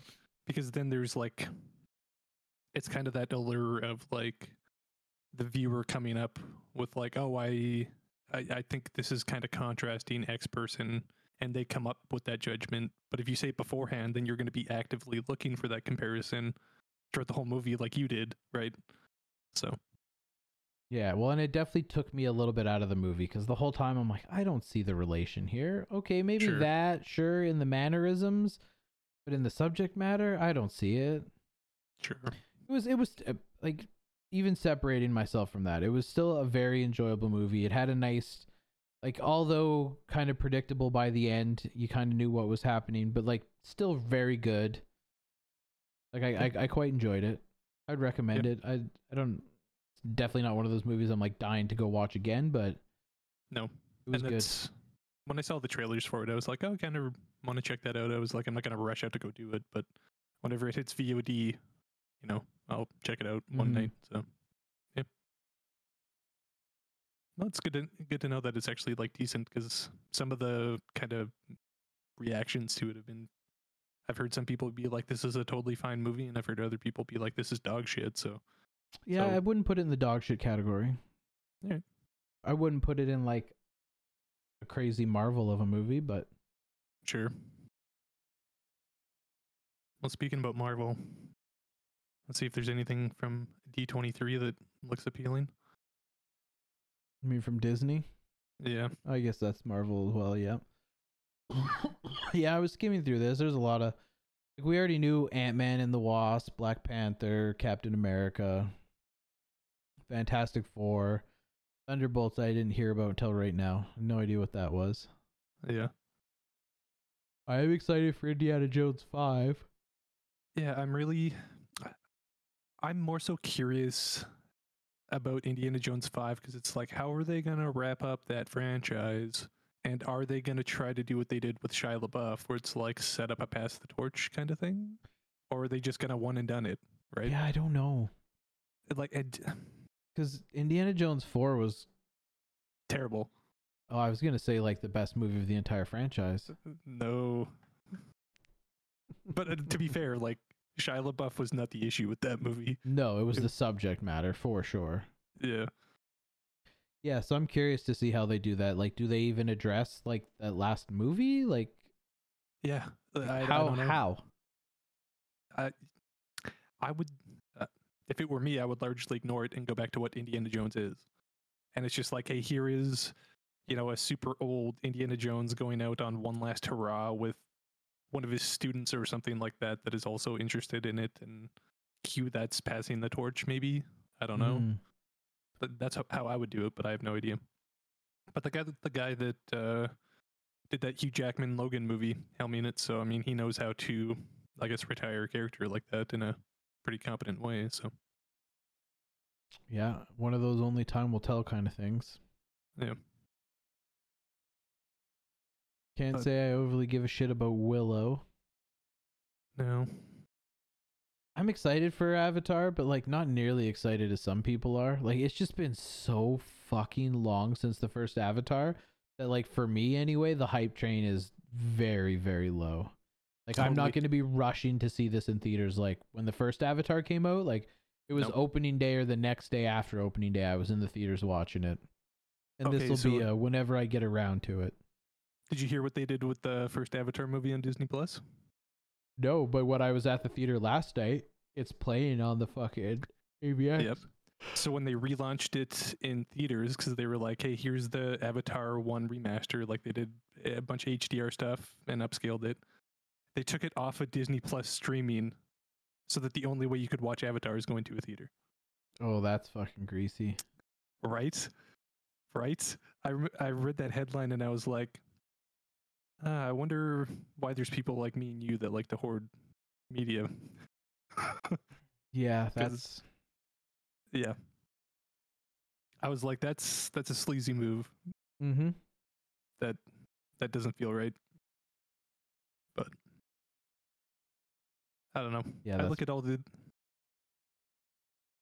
I look at all this D23 stuff and I'm there's really nothing that's like ooh, you know what I mean? No, and some of it's already changing. Like, uh, I mean, like everyone's pissed off about the Little Mermaid. I don't know. Get over it. Who cares? Yeah, I don't understand that drama at all. When I was a kid, Hocus Pocus was like one of my favorite Halloween movies. So I'm pretty Sure. hyped about a second one, especially because they brought everyone back. Yes, totally. That's pretty. That's pretty nifty to me. Most of the animated stuff I don't give a hoot about. The Marvel television stuff is where I am curious about. Like Ironheart, Secret Invasion. I saw the teaser for that. That looked really good. I'm excited for that. I just read this morning actually before we started that Armor Wars with Don Cheadle. They're already now. yeah. They're getting rid of it as a show and making it a movie. I mean, I'm Sure. always always down for more fucking Loki. Echo, Dare- eh, Daredevil, that'll be fucking good. That's really the only kind of one that I'm like like I'm pretty burnt out on Marvel right now. It's it's like I've like there's not many that are slated to come out where I'm like, ooh, I like really want to check that out. But the Daredevil kind of revival has me really curious because I really like that Netflix show they did. So I haven't been hating on She-Hulk, man. I'm not gonna lie. Like I, I know a lot of people that are not liking it. oh sure, I'm kind of enjoying it. I I've been watching it um as I've been playing games kind of like off to the side and like I I don't think it's good, but I don't think it's terrible. I think it's like a it's like a weird like it's a totally all right show, but it's not like doing anything fantastic, but it's also not doing anything hmm. terribly bad. You know I- what I mean? I like the like modern day integration with like Yeah. modern day music. Like their oh, soundtracks totally. are, are really good. I like her fourth wall breaking. I wasn't a big Yeah. fan how like pretty much right off the get go they're like, hey, she's a she's also a Hulk. She's a She Hulk. But she's better than the Hulk. She can instantly control. She doesn't have to be mad. She doesn't have the same problems. She's faster. She's stronger. She's smarter. And it's like, yeah, totally. okay. And then the Hulk just fucking floats away in a spaceship. Yeah. It's like peace. Mhm. like yeah, sure. No, like I I don't get the the amount of people dog shitting on She-Hulk. I think is like I think it's a little bit much. Watching it, eh, like as someone that is like not hyped on Marvel that much nowadays, like I'm watching it and I'm like, yeah, this is fine, right? Like it's Yeah, it's it's crazy because like years ago when these Marvel movies were coming out, we were getting like Thor Ragnarok in theaters. I was like of the mindset like this is amazing. I love all these Marvel movies. Like if they put a new Marvel movie out every month, I'll go and see it, no problem. And now I'm at the point where there is a Marvel movie every month and a Marvel TV show every other month, and I'm like, I, I don't know if I want to watch this now. Like I Yeah. didn't think that they would oversaturate it as hard as they did, and I didn't think it would have such a negative effect on my desire to watch that stuff, but it really has. and I totally feel that. And like where I really felt it is I checked out that latest Thor movie because it hit VOD, and like that movie ended, and I was like, meh. I was like, even the mainline Thor didn't really get me like, oh yeah, that was amazing. I was just like, huh, that was a movie. Like it was good. I enjoyed it, but I was the Yeah. opposite. I went and saw that new Thor in theaters, and I loved every second of it. sure. I didn't yeah. think it was as good as Ragnarok, but I No, thought it was very, very close. It sure. it very much climbed up my list of favorite Marvel movies. Yeah. Me trying to th- personally. I'm trying to think of. I think the last one, the last Marvel movie, like post Endgame, that I was like, okay, this feels like what it felt like, kind of peak Marvel, was probably Spider Man, like No Way Home. okay, okay. Just because that was like, oh shit, we got all the other Spider Mans, right? And all the, like, they merged all that Sony shit into like something that was super cool, but, but yeah, I don't know. Yeah, fair enough. I mean, like right now, which we can talk about in a second, the only like Marvel show that I'm like just giddy in my boots for is the new Deadpool. Now that we have that new fucking teaser. Yes, so good old But- Hugh Jackman coming back. Yeah, but as far as the rest of this D3 announcement stuff, the only other thing that I actually like, I'll be completely honest, I'm pretty excited for a National Treasure show. Oh yeah, I actually did see that trailer, and I was like, yeah, I totally. Tyler's gonna eat this up, and I, I was did- like, Love that shit. Like I'm excited. I can't wait for that. But aside from that, most of the D3 stuff is like, eh, yeah, Yep. I'm really curious um about that National Treasure show because like if it's good, I'll, I'll totally watch it. Like I, I also very much like those type of things. So it's like if you do it good, Yeah, that's, Yeah. like, that's why I love the Dan Brown stuff so much. Like all the symbology and hidden meanings and Oh, yeah. like, oh, I love it. totally, Fucking Totally. love it. totally, Yeah, Deadpool 3 ta- teaser. yeah. So I'm curious if this is the movie that's merging all of the X Men in. It's got to be right. Like Yeah. this is how they're bringing them in, right? It would have to be. I read oh someone I think it was a Reddit thread. Someone was like, I don't know if they'll do it this way, but it would be really cool if how they merged like the Fox X Men in is Deadpool like third walling it like he did at the end of the second one, where he's like, yeah, I'm going through and just cleaning up the timeline. If he literally did that with the Fox movies and just selectively like was like, yeah, come over to Disney. or something like That's Yeah. that's very possible. I think it was New Rockstars on YouTube. Sure. They did a video breakdown where they actually had like they got it from someone else, but someone like read the lips, like because you know the second teaser and Yep. Yeah, I saw that. yeah, and like, it plays the song, like- but you can't really, you don't know what they're saying. Someone like read the lips, and you don't really get a whole lot of giveaway. And obviously, Ryan Reynolds is very good at marketing, and he knew that if they did that, someone would read fucking lips. So they didn't really give Totally. away any spoilers. But a while ago, the third Deadpool movie years ago was pitched to be a road trip movie of Deadpool and Wolverine. as Oh, doing a road trip. And then that's when like Disney bought everything and they weren't sure like the fate of Deadpool and then sure. Marvel or the X-Men was getting roped back into Disney after a certain amount of years. So like that whole that was the original idea for Deadpool 3 was Deadpool and Wolverine doing a road trip. Sure. So New Rockstars, their theory that they've like pulled partially off the internet and formulated their own. I don't I don't know where they came to it, but in the video the theory they presented was that at the end of Deadpool 2 Ryan Reynolds has Cable's time watch. Yep. And they said very clearly in the first teaser that they're not touching Logan's death from the Logan Yep. movie, which is 2029. So Mhm. the last Deadpool apparently took place in like 2022 or 2023. So there's Okay. like 6 years in between. So that's the timeline that they're going to be using, but then they also reference him spinning the dial and jumping through and cleaning up the timeline, right? Yep. And we know with Doctor Strange's multiverse of madness that there's Earth 616 and 8 something something. So Sure. there's like the Earth where all of the Avenger stuff takes place now, but then there's like Earth 816 or 618, whatever the other Earth is. That's where we got to see Fantastic Four and uh, Professor X. Yes. Right. Right. Yep.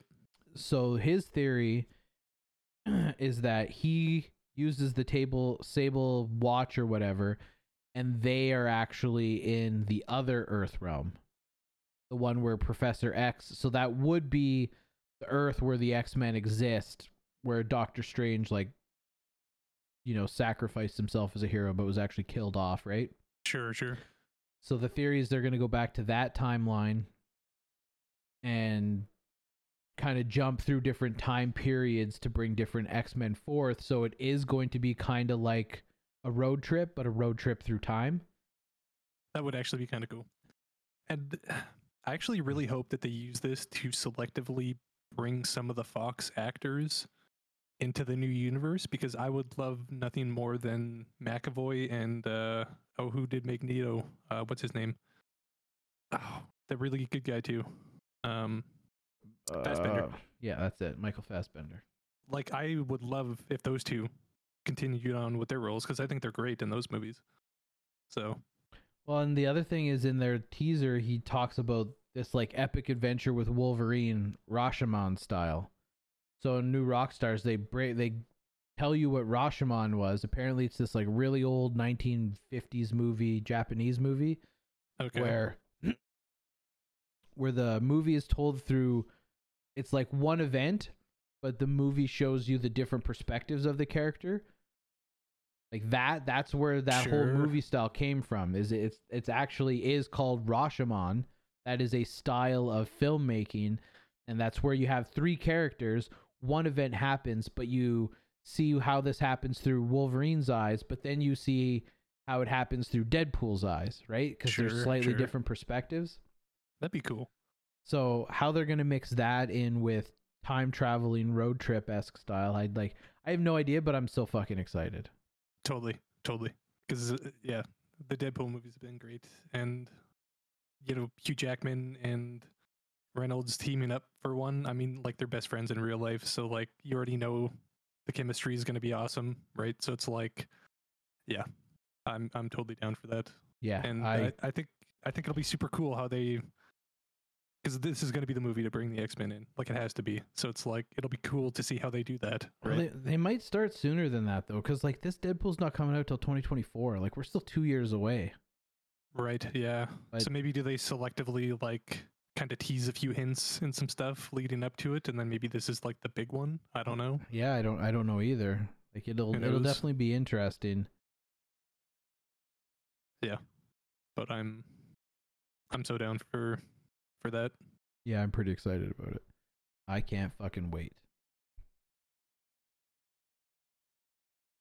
I I'm I'm kind of surprised Jackman is coming back because I thought he was you know fairly adamant on hanging up that character after that last movie, but I think them being like super good friends in real life probably had something to do with that. Where it's like, hey, you want to come back for one more? Well, I've and get it. seen like I've read different things where like I don't know how truthful they are.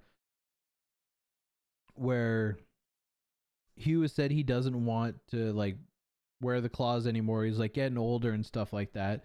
But he's always said like he doesn't want to keep doing the X-Men movies.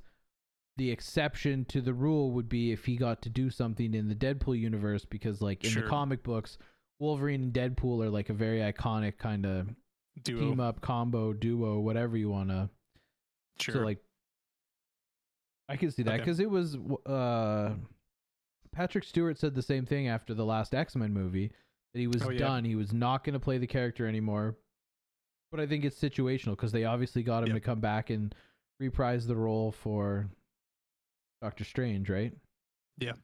And well, yeah, you even look at like the Spider Mans, right? Where they were like, "Hey, we know you've you did this like ten years ago, but hey, you want to come back for one more like kind of interesting new take on it?" And it's like, yeah, that, Mhm. that probably brings new life into a character that you would have otherwise been done playing, right?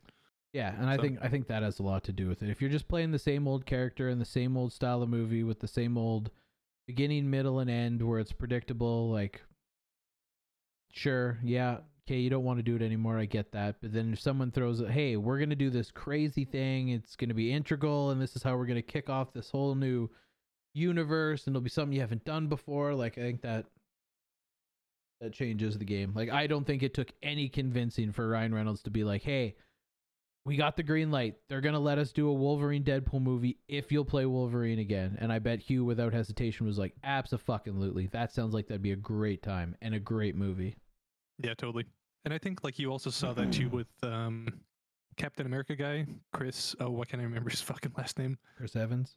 Yeah, or like he has said like he's he's done with that character, but his like caveat has always been in interviews. He's like, unless there's some super like interesting take where I pop in for a little bit, he's like always like left it open. Or it's like if there's a really kind of like interesting thing, like a like what they're doing with Deadpool, right? Where it's like I'm not just Mhm. gonna come back and do another movie, Yeah. but if I came back and did this really cool thing, maybe right. Yeah, exactly. Speaking of uh people coming back to a movie after a long time, fucking Constantine 2 with Keanu Reeves is officially a go, Which is like, I'm so hyped about that. right? I understand the gripes were like, because I know I remember when that first movie first came out, a lot of people were like, he looks nothing like Constantine. Okay, I get that, sure, but it was still an amazing movie. Yeah, totally. And in I think he can- interviews, every time he gets interviewed, and they're like, "If you could make any movie right now, what movie would you make?" And he's always said, "I would love to make another Constantine." Totally. And I think he played the character of Constantine like super well. Like I think he captured what that character is like extremely well in that movie too. So Yeah, I think so too. I'm. I can't even fucking wait for it. I'm very, very excited. yeah. And I I, I don't know how they're going to tie it into anything cuz fucking DC is still a hot fucking mess right now, but I also don't yeah, they are. Which, speaking of weird DC stuff, so this is kind of a fucking weird article. Bob Odenkirk was apparently in an unofficial Joker parody movie at a film festival, and it got copyright stricken during the festival, and they had to pull it out. Interesting. Go on. So, and the filmmaker was even like, this is super weird because, for all intensive purposes, this is a parody movie, and parody movies are protected, right? Mm-hmm. but it like in the middle of the festival, they were like, yeah, no, uh, Warner Brothers uh, legal contacted us, and we're actually not going to be showing this anymore, and we're going to sort this out later. Cause yeah, Yeah, I'm gonna have to watch a trailer on this because that's interesting. Because that that's the thing. Like, parody is parody. yeah, and even the filmmaker like has a statement where it's like, she was like, I always said like it's protected because it's a parody, and she's like, it's like this weird gray zone where it's like, yeah, no, I don't own these characters that I'm parodying, but it's a parody, right? So it's Mhm. like, I, it's a weird thing, right? Like it's, yeah, it it was such a weird article when I read it where I was like, oh, what? like this is super fucking weird. Yeah, that's interesting. So it's just one of those weird articles that I saw where I was like, oh, this is just too weird to not talk about this. Yeah, I'm gonna. I definitely have to watch a trailer on that now because I'm super curious. right? I I wonder. Well, I mean, you'd be able to find it online anyway, but I wonder if they pulled a bunch of that stuff. Yeah. Fucking DC. Fucking DC indeed. So I'm pretty fucking hyped for the new GoldenEye. Okay.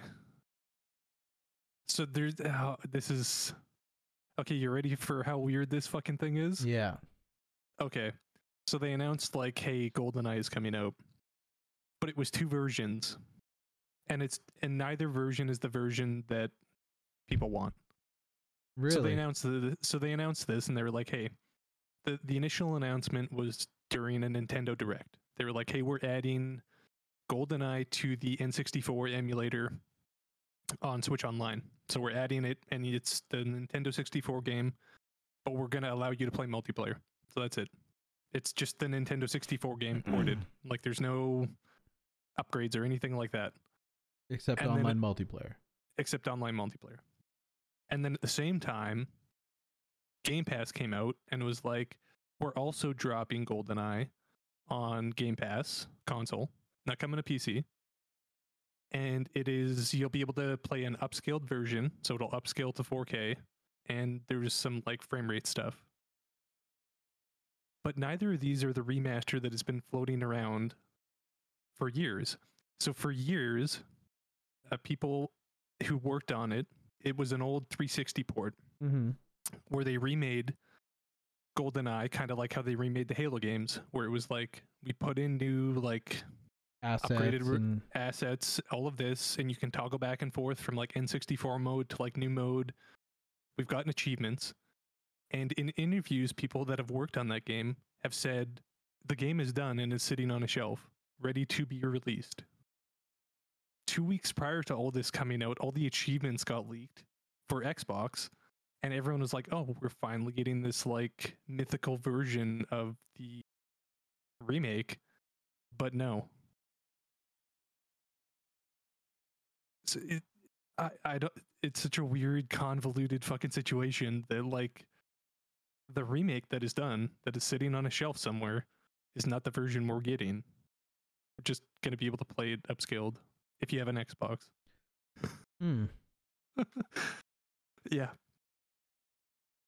Yeah. I looked at this and was like, well, I guess I'm just gonna do what I did last time I wanted to play GoldenEye, and I'm gonna open up RetroArch and play the dumped ROM I have at upscaled resolution with this USB Nintendo 64 controller I have.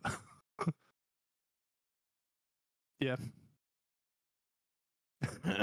That's disappointing to say the least, but I've always wanted like a some kind of like updated graphical like I've redone assets where like brings into the modern age would have been nice, but Yep. an upscaled N64 original on the Xbox means it's going to be built for Xbox controllers. hmm So I'll I'll I'm still going to play it cuz like it's Yep. it said it's coming to Xbox Game Pass day 1, so Yep. I mean, I will be all over that. Totally. Obviously, the updated, refreshed version would be nice, but you know, I'm really hoping that once these two come out, that someone accidentally leaks maybe the actual fucking remastered version. And if not, maybe this will like redo calls for like the normal everyday community to be like, okay, fuck it, open project, we're gonna do it ourselves. Like, Yep. I, there's a guy on YouTube that I've been watching his videos, and he's um redoing this the old PlayStation 2 Simpsons Hit and Run. Oh yeah, I've seen some of that. Yep. yeah, he's redoing the whole thing in Unreal Engine 4. Yep. There's a bunch of projects. There's also a guy that's doing all of Ocarina Time in Unreal Engine 5, and it looks fucking phenomenal. So, like, there's a bunch of the yeah, L- like if you look it up, it is like fucking incredible, and he's got like he's been working on it for years, and it like it is a fully like link in Unreal 5 Ocarina Time, him like going around. It's crazy. It's fucking crazy. That would be pretty Speak- fucking sick. Okay, so speaking of which, okay, so aside from, I know we already talked about the Nvidia bullshit, but did you see their the one cool thing where it was like the AI like ray tracing on old stuff, and the Morrowind thing they showed? No, I did not see that. It, look that up because it's like they basically like their AI is good enough that they just like told it to be like, hey, RTX Morrowind. And it shows a video that is just like, Jesus Christ. Like it just fully fucking like redid the game. And you look at it going like, wow. And they're like, you can do this with anything. Like you can just apply it to whatever game you want. And it's like, huh, that's kind of insane. Oh, that'd be pretty fucking cool. Their Yeah. AI upscaling has always been pretty pretty phenomenal though. Yeah. I can't say like I'm overly surprised because it's it's always been like crazy next level. Yeah. Yeah. So, yeah. Just another thing is like some of that tech to like play old games is getting really cool now where it's like you can do some of this with like not a minimal amount of work, but you're also not spending years remaking the whole game, right? Mm-hmm. So, yeah. I mean, at least we're getting another version of GoldenEye. Yeah, that's is true. cool. Something's better than nothing, I suppose. Yeah, totally. Although I don't have a Switch anymore, so I won't be able to partake in that. I have a Switch, but like there's no way I'm paying for their fucking online service just just to play Nintendo 64. That's fair. I to this day I couldn't get over like how uncomfortable the Switch was in my hands. Yeah. Anytime I play like if I play in handheld mode, I've got like a, I- can't remember the, the last time I fucking played my Switch, but like I have like a rubber case that goes on it. That, Yeah, I bought a Satisfye grip is what I ended up doing, and it made it more manageable. But I don't know. They're just their their games are so fucking expensive when you buy them for what the, you actually get. yep. And then yeah, if you want any of the cool emulation stuff, you gotta like ugh. I don't know. Makes me want to just get a Steam Deck or like a AYANEO or any one of those and just throw RetroArch on it and just start emulating what I already own. That's like when it comes to old games, that's what I've been doing for years. Is I have a folder on my NAS called ROMs, and it has a bunch of old games. And if I want, I just point RetroArch on whatever device to that fucking folder on my network, and want to play those games. I just hit A, and it's good to go. One of the little side projects I've been wanting to do for a while and I haven't gotten around to doing it yet is taking my Xbox One X, like not the Series X, but like the One X, and putting it in developer mode, putting RetroArch on it, and then fucking. You can buy like Yep. PCB boards now where you can plug your fucking Nintendo games and your Super Nintendo games and your Nintendo 64 games, and you plug it in and it'll duplicate that game digitally for you. Yep. And I was like, One- oh, well, instead of having all of these games that I love to play, but I don't even have the cables to hook them up to my TV anymore, I'll just start pulling these games out of my fucking game bin and digitally copying them. Yep. No, and there's actually a really cool project. I don't know if you've ever heard about it. It's called the MiSTer Project. I've And it's not. essentially so what it is is it's uh it's an all-in-one retro emulator that you build and you order specific parts and boards from all over the world it's like this crazy cool like open source community and they it's essentially a little box that emulates everything on the hardware level not the software level so what it does is it gives you like true emulation where it's like this is exactly how it looks like if you had a SNES in front of you plugged into your TV. Really? and then you dump all your ROMs onto it. So, for instance, if you ever need ROMs, I have a bunch. I have like 7,000. Jesus. I have pretty much every game from PlayStation 1 and back. And so, essentially, what people do is they take that and they just dump it onto an SD card. It's only like seven gigs for all of those games because they're old. And they plug it in, and then they've got this retro box hooked up to their TV that they can just plug a controller in or Bluetooth one, and it's like, boom, there's all my SNES games. Click one, load it up. Hmm. It's a really cool project. Hmm, I have to look into that. Yeah, and it's like it's a little bit costly. Like you're probably if you're making that project, because you're making it by hand like a computer, it's probably a couple hundred bucks. But yeah, very cool nonetheless. Yeah, that's not bad. But yeah, turning an old Xbox into that is also super easy. And if you have an old one lying around, My Xbox One X sits here and does absolutely nothing. I literally just turned it on and updated it the other day. Hey, you ever played Apex Legends? Yep. I recently I used to play it a lot on my Xbox. Okay. And I was Sure. I was like I'm not a top tier streamer level fucking pro by any stretch, but I was a good player. okay, Like I won many a fucking games. I averaged several kills a fucking game. I was pretty fucking good at it. But after I got PC, I just never touched Yep. it because it wasn't. I don't even think they had it on PC at the time. And then when they did release it on PC, unlike every other battle royale fucking game out there, Apex refuses to let you link from other accounts. oh, So, so you can't even transfer from Nothing. console to PC. Yeah. So all of the skins, all of the heirloom sets, all of like everything that I like fucking worked hard to get the Apex packs and get all these cool little things and characters and stuff like that, they're all locked onto my fucking Xbox and Apex won't let me transfer any of it to my PC. So that stopped me from wanting to even play it on PC because like I don't know what season they're into now, but like when I fired up my Xbox, I had enough of whatever the coins are to buy all the remaining characters that I didn't have from since I stopped playing. So I have every Sure. single character on my Xbox, But you can't use it on PC. but I can't use any of them on PC. You only get your standard like six or seven characters on PC. Then you got to pay money or win a bunch of matches to get the fucking Apex coins to unlock them. And I was like, fuck me. That seems real dumb because, like, when I think, because if you look at like Fortnite and uh, whatever the Call of Duty one, is that Yep. not like it's all cross pay, Yep. cross progression? Yep. Oh, oh, oh yeah. So Apex is cross-platform. So like when I Yeah. play Apex, I can play on my PC with I can be in a trio with a guy on PlayStation and a guy on Xbox while I play on my PC. It's totally in the realm of possibilities. It is cross-platform, cross-play. But they just straight up don't allow. Nope. That's dumb as fuck. Yep. Especially if they already have crossplay. Uh-huh. I wonder if there's like some weird technical reason that they can't do it. But uh, no, there shouldn't be. Nope.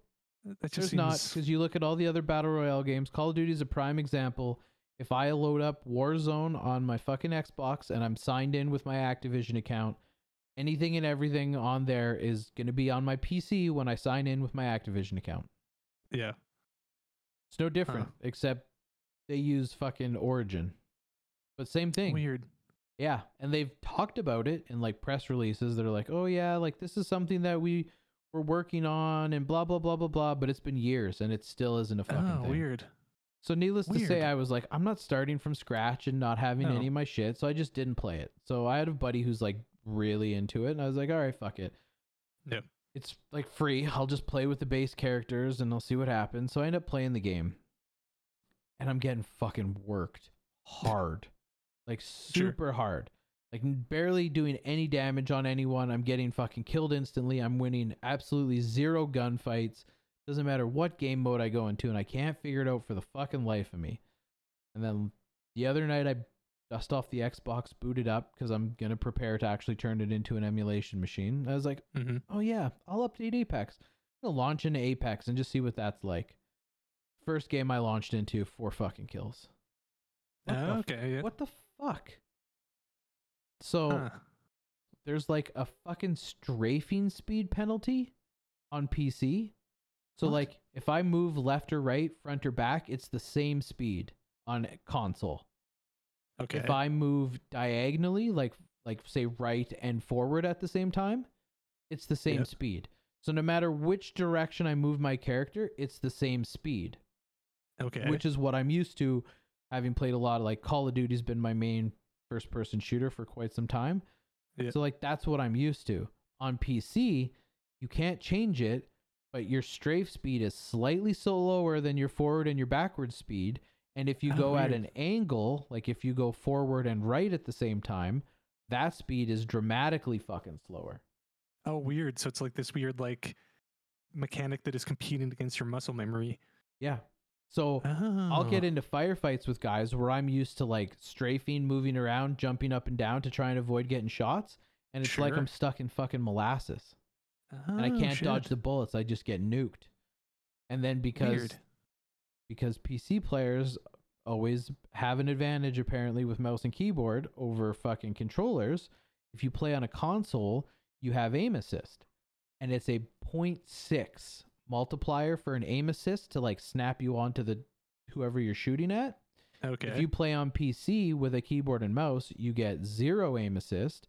If you play on PC and plug in a controller, you do get aim assist, but it's reduced to 0.3. It's half of what it is on console. oh, weird. Which that is the part that bugs me because when I was trying to figure out why I was so bad on PC, I was like, maybe it's just keyboard and mouse. So I plugged my controller in. Nope, Yeah. still hot fucking garbage. And I just couldn't figure it out. Months. I would periodically hop on with my buddy, play a few Weird. rounds, get absolutely worked, and I'm just like, this doesn't make sense. I'm not this bad at this game. And it's these weird like Yep. kind of like technical like fucking pillows that they've like done. Oh, weird. Because as soon as I launched it, picked up the controller on my Xbox, it was it was as if I never put it down. Weird. Mm-hmm. Huh. That's actually kind of fascinating. That it's like these two technical things that like just the combination of it Well, is like it- just enough to throw off what you're used to because you've been playing it a certain way for how long. if you want to Yeah. penalize movement speeds and other things and aim assist and stuff with a mouse and keyboard, okay, fine, whatever. Totally. But if I'm playing on a PC and I plug in a controller, it should be the same. I'm no fucking different than a console player, other than the fact that I have better graphics and probably a higher frame rate. But Yeah. that does not mean that I should be getting half the aim assist that console players No. get. No, that seems because that was always the debate when it comes to crossplays. Like keyboard and mouse is going to have a better advantage, which yeah, there's there's arguments there, and it's like, but if you yeah, that's the controller on PC should be on par with the controller on console. Yep, it's not. Huh? Weird. Huh? I guess you just got to get good on PC now. I guess. No, it's just too hard. I just don't. I just went back to playing Rocket League and Modern Warfare. Sure. Well, that's Sure. not true. I played The Quarry. I start. I recently started playing The Quarry. Okay. How was that? Because I've been meaning to play that, and I'm a big fan of the people that make those games. Uh, it's really good. It's really interesting. You need multiple people, though, is the problem. Yep. So, like, Turpin and I played it. Yep. And it's interesting. Like, it's it's visually, it's very nice. But like Yep. when you get to a scene where someone has to move around, there's only two of us. I never end up. I don't know how the game is set up, but like when it's like, okay, time to walk around and discover something, it's Turpin. He always gets to do the walking around, and I just have to watch him walk around. Yeah. And then like it's really interesting that the decisions you make affect how the game plays out. I Yep. really like that. But when there's two of you, and if you don't agree on the same thing, it defaults to whoever player one is. So if Turpin and I disagree, we get his decision. Oh, weird. Because that's because they do it differently. So the original game that they did was the PlayStation one, and it was like it didn't have co-op. It was like their first foray into that like kind of story based. Here, make your choice, and then you'll see the consequence two hours later, kind of thing. And it wasn't co-op, and that was always what everyone wanted. And then they came out and they did a bunch of these anthology short stories that are like six or seven hours long. And I played some of those co-op, and when it came to choices, what they would what they did in the shorter ones is you would be in two different areas and you each had a choice to make. So it like it wasn't you weren't arguing over the same choice. It was like you each had your own distinct one and you had to communicate with each other to be like, "Oh, I'm getting this choice and you're getting that choice." And then like on the fly you would have to kind of pro and con it and be like, "All right, well, I'm thinking I'm to pick this." And then the other person would be like, "Okay, I'm thinking I'm to pick this one." Not with the Oh, quarry. weird. You're Oh, you're you're only ever looking at the same screen. You're coming across the same story, the same developments, and you get presented with the same choices and you vote. You Huh. vote on which option to take. That's why I'm saying it's better if you have more people because I think you can do up to like 8 people. Yeah, I this think you game? can do quite a bit, yeah. So like if you have at the very least an odd number of people, then it's more interesting because then you you only got 30 seconds, but like for 30 Yep. seconds you're like, well, let's do this. No, let's do that. And then you all vote and like the majority fucking wins. But Sure, that's, yeah, yeah. That's not it's that's not how it works when there's just two of you. Oh, weird. But it's like it's the game is still like it's visually it's stunning. The story is interesting. I think we're like halfway through it. We've made Yep. some decisions already that got some characters killed where we're like, Oh, let's totally. do this, and we're like, do you think you think something's actually gonna happen? And then oh, okay, cool, she's dead. She probably didn't need to die, but oh well. Totally. And like playing those games, like I, I'm, a, I've always been a big fan of those games. I've played like all of them, and I haven't jumped into the core yet just because I haven't had the time. But I've been meaning to because it is very much like, oh, do you think like it's not like a typical video game where it's like the illusion of choice? You know, like a lot of the Telltale games are like that, where it's Mhm, like, yeah, we're gonna give you these choices, but at the end of the day, this is the outcome no matter what. mhm. and it's like it might have changed how you got there. Like these games at least where it's like they have this ensemble cast where it's like there's not a set number of those people that are going to live at the end. You can end those games and have literally every single person die Eh, right? And you can also finish that game and have every single person live. So it's like yeah it's cool to like make this choice and then like an hour later be like well that person got an axe to the face. Well shit yeah, well, and quite the cast too. Like looking through the Yeah. cast, it's like, oh, I know who that is. I know who that is. Like for the most part, that are like David Arquette for fuck's sakes is in the game. yep in the very first one that was on the ps4 Rami Malek is in it Really yeah interesting. So it's like they actually get like mocap people, and it's like super cool because it's like, hey, here's these actors that you actually recognize. So Mhm. no, I'm glad that game's decent because I've been meaning to check it out and just haven't got around to it yet. But Yeah, I mean, I liked it so far. Yeah. Have you checked out any House of Dragon? I haven't watched a single fucking episode yet. Okay, I won't really talk about it then. I was hoping you had watched a few, but I'm still waiting. I'm Sure. st- I'm still like I don't know. I keep hearing good things, but I'm still I'm still holding on. I tell the tell the season runs its course. I'm not I'm not touching it. okay, it. sure. It's still, I'm still very much interested in seeing what happens, but I, yeah, it's I I think it's decent. I don't think it's as good as early Game of Thrones, but I think it's a decent watch. I like.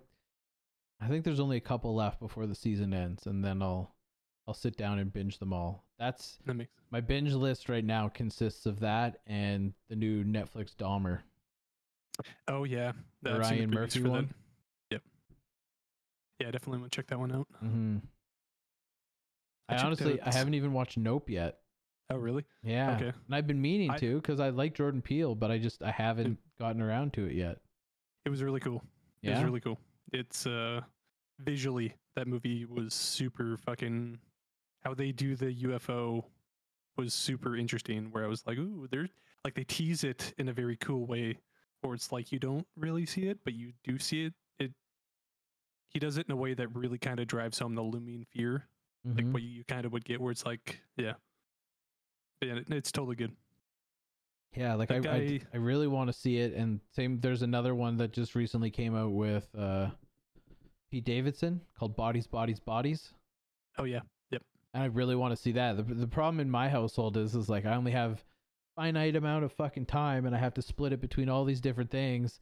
And then when I do want to watch something, the wife wants to watch something, but she does not like horror. She does not like the Right. deep suspense. Like the scary stuff is just not a her Sure. alley. So I have to like time it out so I can watch it when it she's not Sure. gonna want to watch that kind of stuff. That makes sense. Yeah, no, that totally makes sense. So yeah, but no, Nope is uh, definitely worth checking out. That guy's. I'm glad that guy just makes his own shit. Like he's everything he does, he's got this weird ass vision, and so people just give him a pile of money, and they're like, "Yeah, go for it." Mhm. It's like I, I like when there's people like that. Like even if there's parts that I don't like about you know some of his mo- movies or something like that, where it's like on the whole, it's like I'm glad you're making this weird ass thing, and people are giving you the money to do it, right? Because it's there's not enough original stuff like what he does in movies anymore, right? Yeah. So- Well, hopefully he doesn't turn into an M Night. Oh god, Speaking of M Night, I didn't even know that he was working on another movie until last night when I saw a preview for the newest M Night Shyamalan movie, oh god, what is it? Knock at the Cabin Door. That already sounds bad.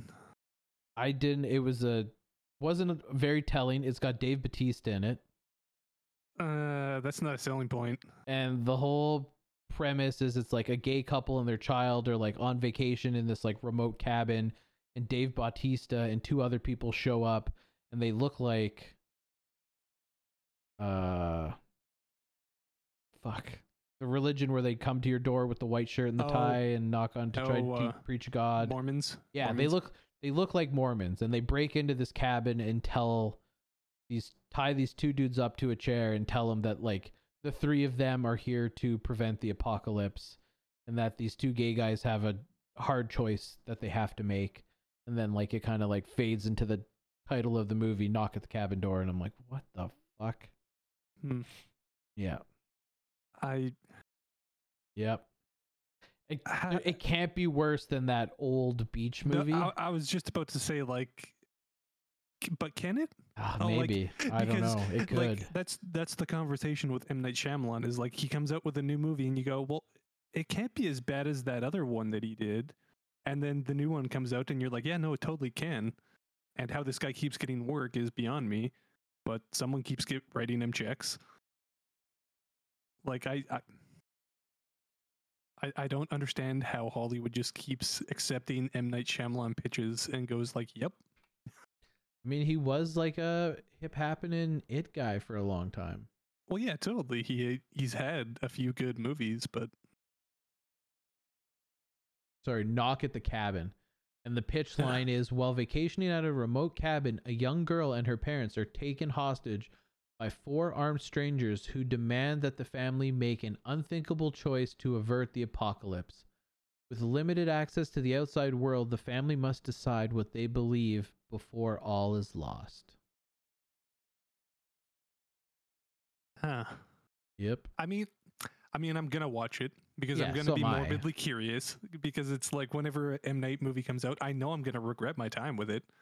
Just like I know whenever I watch those fucking indie A24 movies that I always bitch about, it's like I know I'm gonna hate this, Mm-hmm. but my morbid curiosity always like it's like the self-hate part of my brain where it's just like you need to watch this and you need to not enjoy it so that you can talk about it after. Which yeah. Yep. 'Cause- yeah. Yep. That's where I'm at with it. Yeah. Okay, tell me about Archer. You know, I don't have like a whole lot to say other than the fact that like a couple seasons ago they finally got away from like the stupid Dreamland shit. Okay, did they? So Oh, is yeah. this like is this back to what Archer was? About two, maybe three seasons ago, they went back to Good Archer, and it like it didn't go back where it's like, okay, this is the Archer I fell in love with when like the first couple seasons came out, Okay. but it's gradually been getting back to that point. So I think we're two. Okay. This is at the very least, this is the second, if not the third season where they're back to normal Archer. Okay. and they've i feel like they've finally found their groove where like i'll load up an episode and i'm like yes this is this is the archer i like. This is the fucking this is the good stuff. Okay. I don't have anything much to say. Like i've i've watched every episode that's come out so far. I think like six or seven are out now. And i've en- i've enjoyed every single one of them. It's it's good old school archer and like they've definitely moved well because when they moved away from dreamland i'm like are they gonna go back to that weird bullshit fantasy stuff and i was hesitant so i watched the last couple seasons kind of like eh, I don't know. Like at any moment, it feels like maybe they could go back, but like, I think we're set back in old school Archer, and I think it's worth watching again for people who gave because I know lots of people who when they started doing those Archer Dreamland fucking hokey That's when I versions. out. Yeah, a bunch of people I know all stopped watching the show after then, and I think it's definitely worth a revisit with the last couple seasons where they Okay. aren't doing that shit anymore. That makes sense. Okay. So two things that I forgot to put in the notes. Did you see that the community movie is officially? Yes, I actually that was on my I it was on my notes in my phone. I obviously didn't put it on here. Yeah, Yeah. but I saw that it's it's happening. Fuck yeah. Thank Fuck yeah. God. I, I mean, like, I know it's kind of been like a confirmed rumor for a good like six months, but it's nice to actually get like an official announcement of like, hey, six seasons in a movie is a thing. Yep, So, pretty hyped. And- Can't wait for that. did you see all of the fucking Grand Theft Auto 6 leaks? And that whole I, thing? I looked at some of them. I didn't watch all of them because part of me didn't want to be spoiled because I've been waiting for a new Grand Theft Auto for a long time. Yep. But I'm okay, so I I'm just happy that there are leaks, meaning they are working on a Grand Theft Auto 6, that it is in development, that it's finally going to fucking happen. Yep. That was probably I got super deep into that leak, and it's like widely been said that, that it's actually one of the biggest leaks in video game history. Really? It, it's a 17 year old fucking social engineered his way into one of their Slack channels and got fucking like back end fucking dev code and shit. And like some there's something like three to six hours of fucking development gameplay online and fucking like full maps and dialogues and fucking locations. Like it was fucking huge. From a 17 year old kid. yeah that social engineered his way into a fucking slack channel. That's just fucking crazy. right? It was just it was such a fast like because i watched it i was working from home and i watched it like i had like the reddit thread on a second monitor and i would refresh it like every 20 minutes and it was like in real time it was fascinating to see like they get down and it was like edit 79 I've ran out of room see top comment for continuation and it like just all the edits that kept coming up of like fucking developments coming out it was like insane it was like one of the biggest leaks I think that has ever happened, which was just like, holy fuck. Oof. Yeah. And then Rockstar actually came out and like fucking confirmed it after the copyright strike a bunch of stuff. And they're like, yeah, no, we're working on GTA 6 and that shit totally was not meant to come out. so, yeah. Yeah, I want to know who's going to get their fucking pee pee slapped for letting a 17 year old into their Slack channel. Yeah, I have no idea. I have no idea. Like, that's impressive. Like, hacking is always impressive in itself. But if you're a 17 year old kid and you figure out a way to get invited to a private fucking Slack channel Yep. for a game that, like, at the, up until the official leaks came out and Rockstar confirmed it, no one even knew if Rockstar was working on a Grand Theft Auto 6. So, Nope. like, Jesus, man. Big brain play on that kid's part. Yeah, no shit. Because like there was, there had always been kind of some leaks that came out that some people were like, yeah, yeah, yeah, that's not really reputable, and then like this leak actually confirmed a bunch of it, and some people were like, oh, so there was actually that shit that came out two years ago that everyone laughed at was actually kind of true, you know, that it was actually this location and stuff, but, but yeah, I'm. Yeah. And from from what I won't spoil anything or say anything about the leaks. The only thing that I'll say is like it seems like uh you played Red Dead 2, right? Not to Did you? completion. Oh, okay. Did you like it? From what I played, I liked it. I Okay. like while we're on the topic of Grand Theft Auto, Red Dead, Rockstar in general, I was miffed because I bought Grand Theft Auto 5 three times. Okay, yeah. I have two. so that really that really irritated me. And when Red Dead came out, it came out on Xbox and well consoles, I guess. Yep. But the PC wasn't ready. Yeah. And I wanted to play the game really badly cuz I really really enjoyed the first Red Dead, but I wasn't about to let Rockstar fucking quadruple their money off me again. And I Sure. knew that like if I had a choice to sit down and play now that I'm a PC player almost exclusively, that I'd much rather sit down and play it on an ultra wide, get all the fucking graphical settings and tweaks that I want, and should down the road I want a mod, then that option is available as well. Yep. So I was I was like I refuse to spend eighty dollars on this game on console and then turn around and spend eighty bucks on it again when it becomes available on PC. So I waited, and it took like three fucking months at least before it was available and ready on on PC.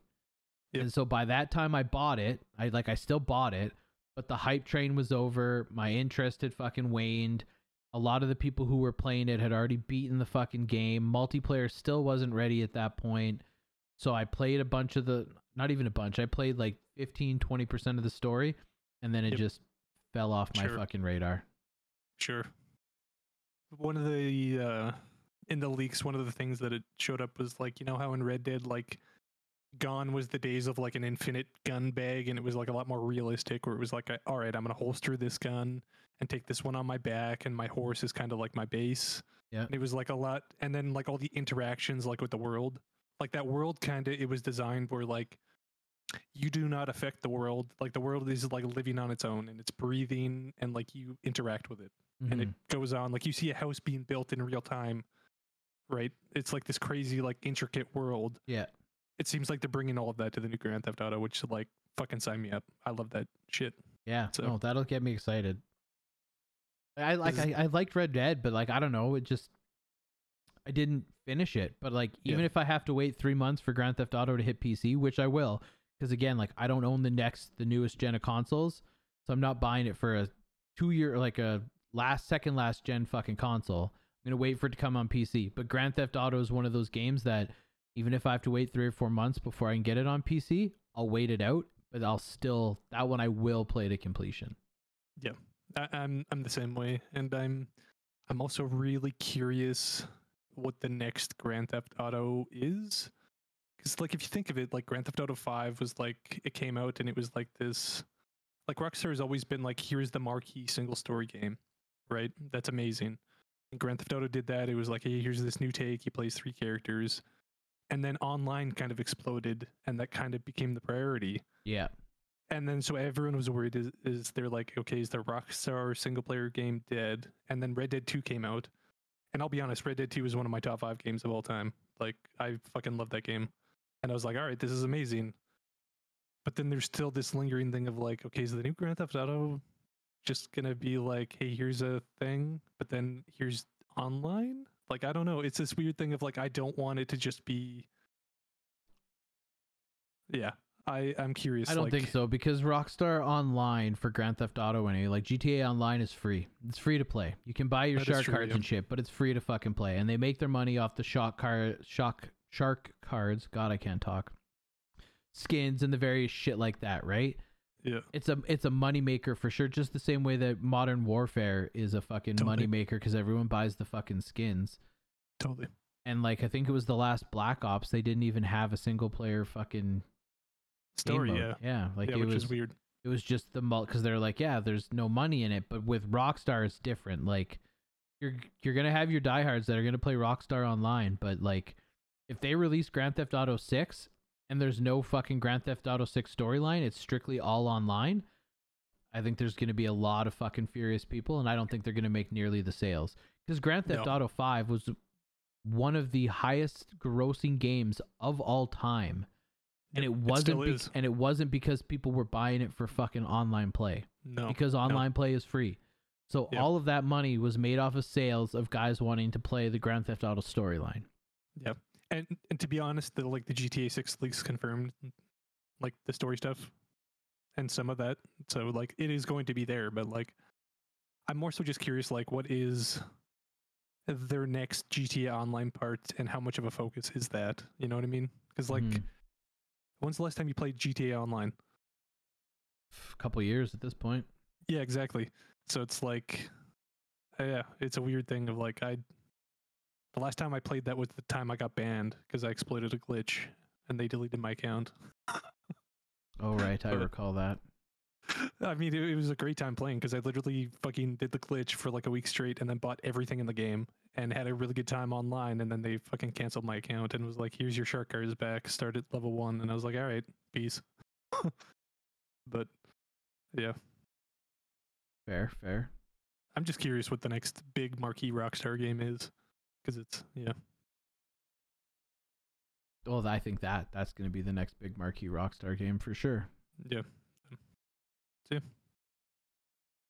and that's the only thing I have left to talk about is fucking. I decided to try Elden Ring. Did you Oh, ever yeah. play this or hear about this? I don't like Souls games. I find them extremely frustrating and I don't enjoy them. Me too. And but some part of my brain was like I had read some articles and they were like, hey, this one's like a more accessible one. Like if if you're looking for an excuse to get into one of these, try it out. And I was like, all right. So I did. And I looked up this build online and it was like, hey, here's a beginner build that you just cast a bunch of magic. Yep.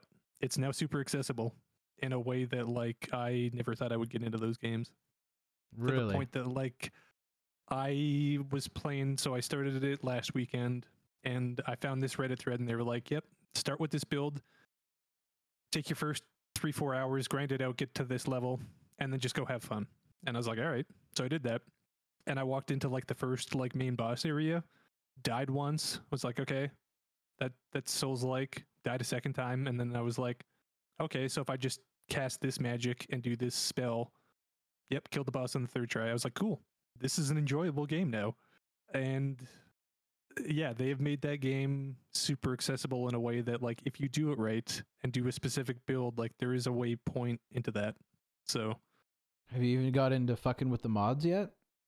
No, not yet. I've seen some mods where guys like turn some of the bosses into like Thomas the Train from oh, fucking Oh shit. Okay. and I'll other bosses where some of the bosses are like giant Homer Simpsons, so you're like running around trying to take down Okay. 50 foot tall Homer Simpson.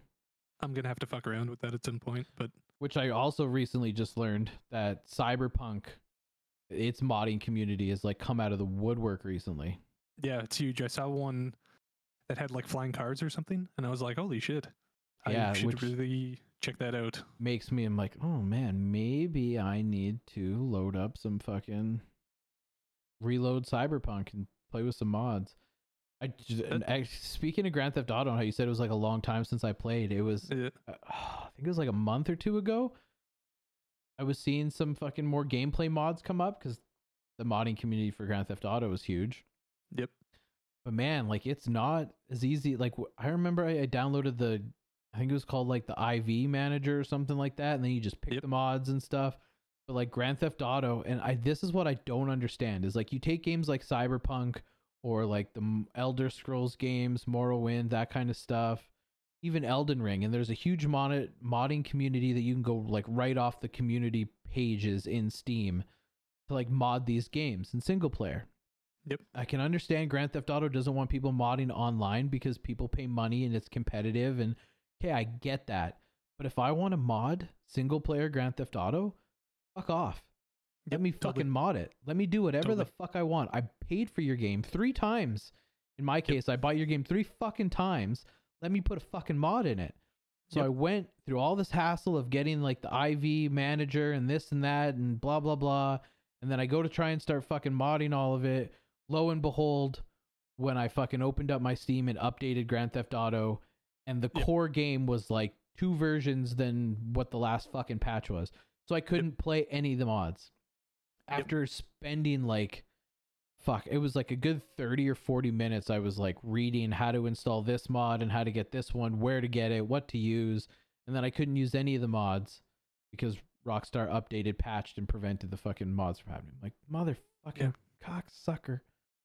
It, yeah, it's it's stupid. Like, uh, just let people use single player mods, and like even like, okay, here's a great example of like a really good mod support is DayZ. So for whatever reason, I continue to play that game fairly Like the actual standalone DayZ?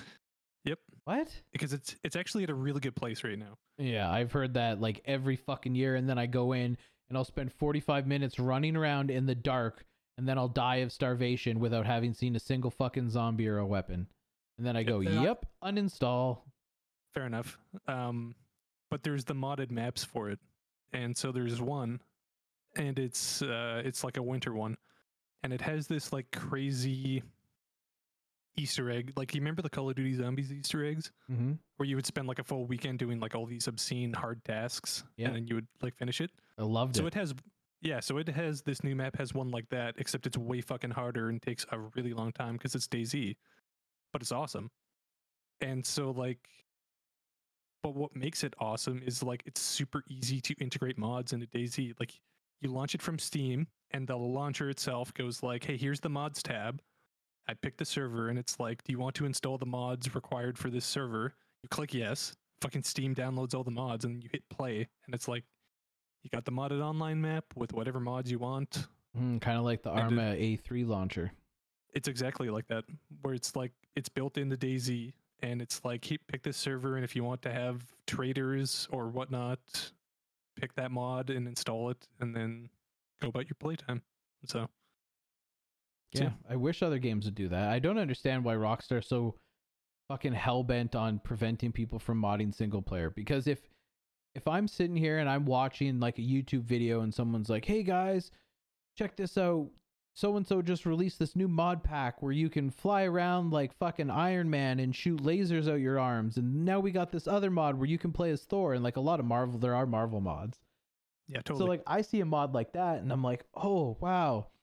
Like that looks fun." So like maybe I didn't own Grand Theft Auto because it didn't interest me, but now the idea of a massive map where I can fly around as Marvel characters and go to like the Stark Tower. Okay, well now I want to play that. Yeah. That looks better than Marvel like official Marvel games that are out there. So I fucking buy Grand Theft Auto so I can mod it, but I can't mod it, so I immediately return it on the Steam store. Like I think there's a, a, I know a few people that have told me that they wanted to play these mods and when they found out that they couldn't play them because of patches, they're like, "Well, okay, I'm not and they didn't Yep. bother. So it's like, how many sales are you missing? Because it doesn't affect anything. It's a single player game. Again, I understand you don't want Well, multiplayer yeah. mods, sure, but yep. But let- look at uh, ugh. like t- take Bethesda as, a, as the greatest example of this that embraces it.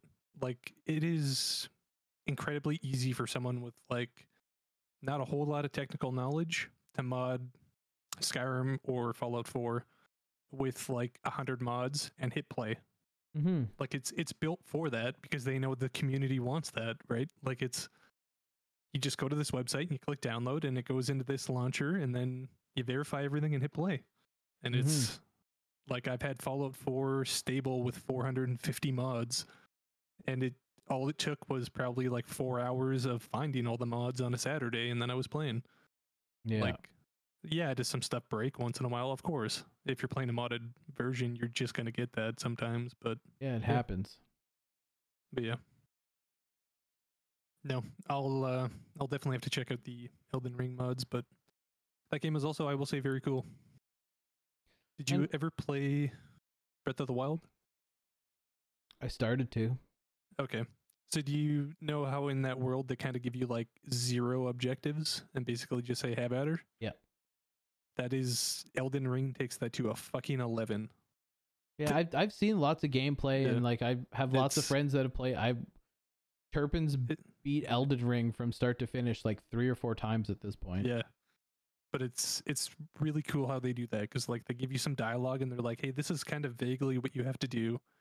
And then if you look at the map, it kind of gives you some slight arrows along some paths where it's like, hey, go that way ish. And as you kind of explore the world, like it's a really cool, like just the shit you find. And it's like a really cool way. Like as someone who plays a lot of open worlds and most open worlds just have layers of bullshit and clutter it's kind of really nice to not have any of that where it's just like hey go explore find this cool thing and then explore some more so Oh, fair enough. yeah Probably still won't rush to buy it, but fair enough.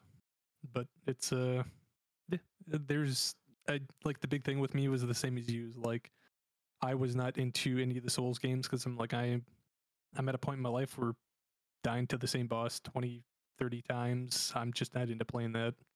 No, I, I want to go on play a game, not have to like overly think too hard and, and just have fun and just kind of let the reactions take over. I mean, I still enjoy some like thinking puzzle games and like like not to say I, I don't play anything like that. Like Yep. But I mean, yeah, most nights it's like when I get home from work, if it's like, okay, I got like two hours before bed, I'm gonna play a game. I just want to launch into a game and I just want to play. Yeah, you want like a Spider-Man where you're just like, okay, I can swing around and beat up a bunch of thugs. And yeah. yeah. Rocket And- League. I just want to hit a ball into a net with a car. totally. That one game after like well over a decade is still one of my top fucking games. I still Yeah. play Rocket League. And Yep. it's still good and I still fucking love it. Oh yeah. Well, everyone has like those core games where it's like they just always go back to it, right? So, yeah. But, but yeah, I was pleasantly surprised that there was like an accessible way to get in Elden Ring, and I tried it and was like, yeah, this totally makes this game super enjoyable for me, where I'm not constantly getting fucked up. You know, Mhm. I'm dying an enjoyable amount, I guess I should Yeah. say, where it's challenging. So, Mm, Fair, fair. yeah. I think that's all I have. I don't have anything else either. All right. Well, I guess on that note, I'll uh, see you in a couple weeks. All right, sounds good. Later. Peace.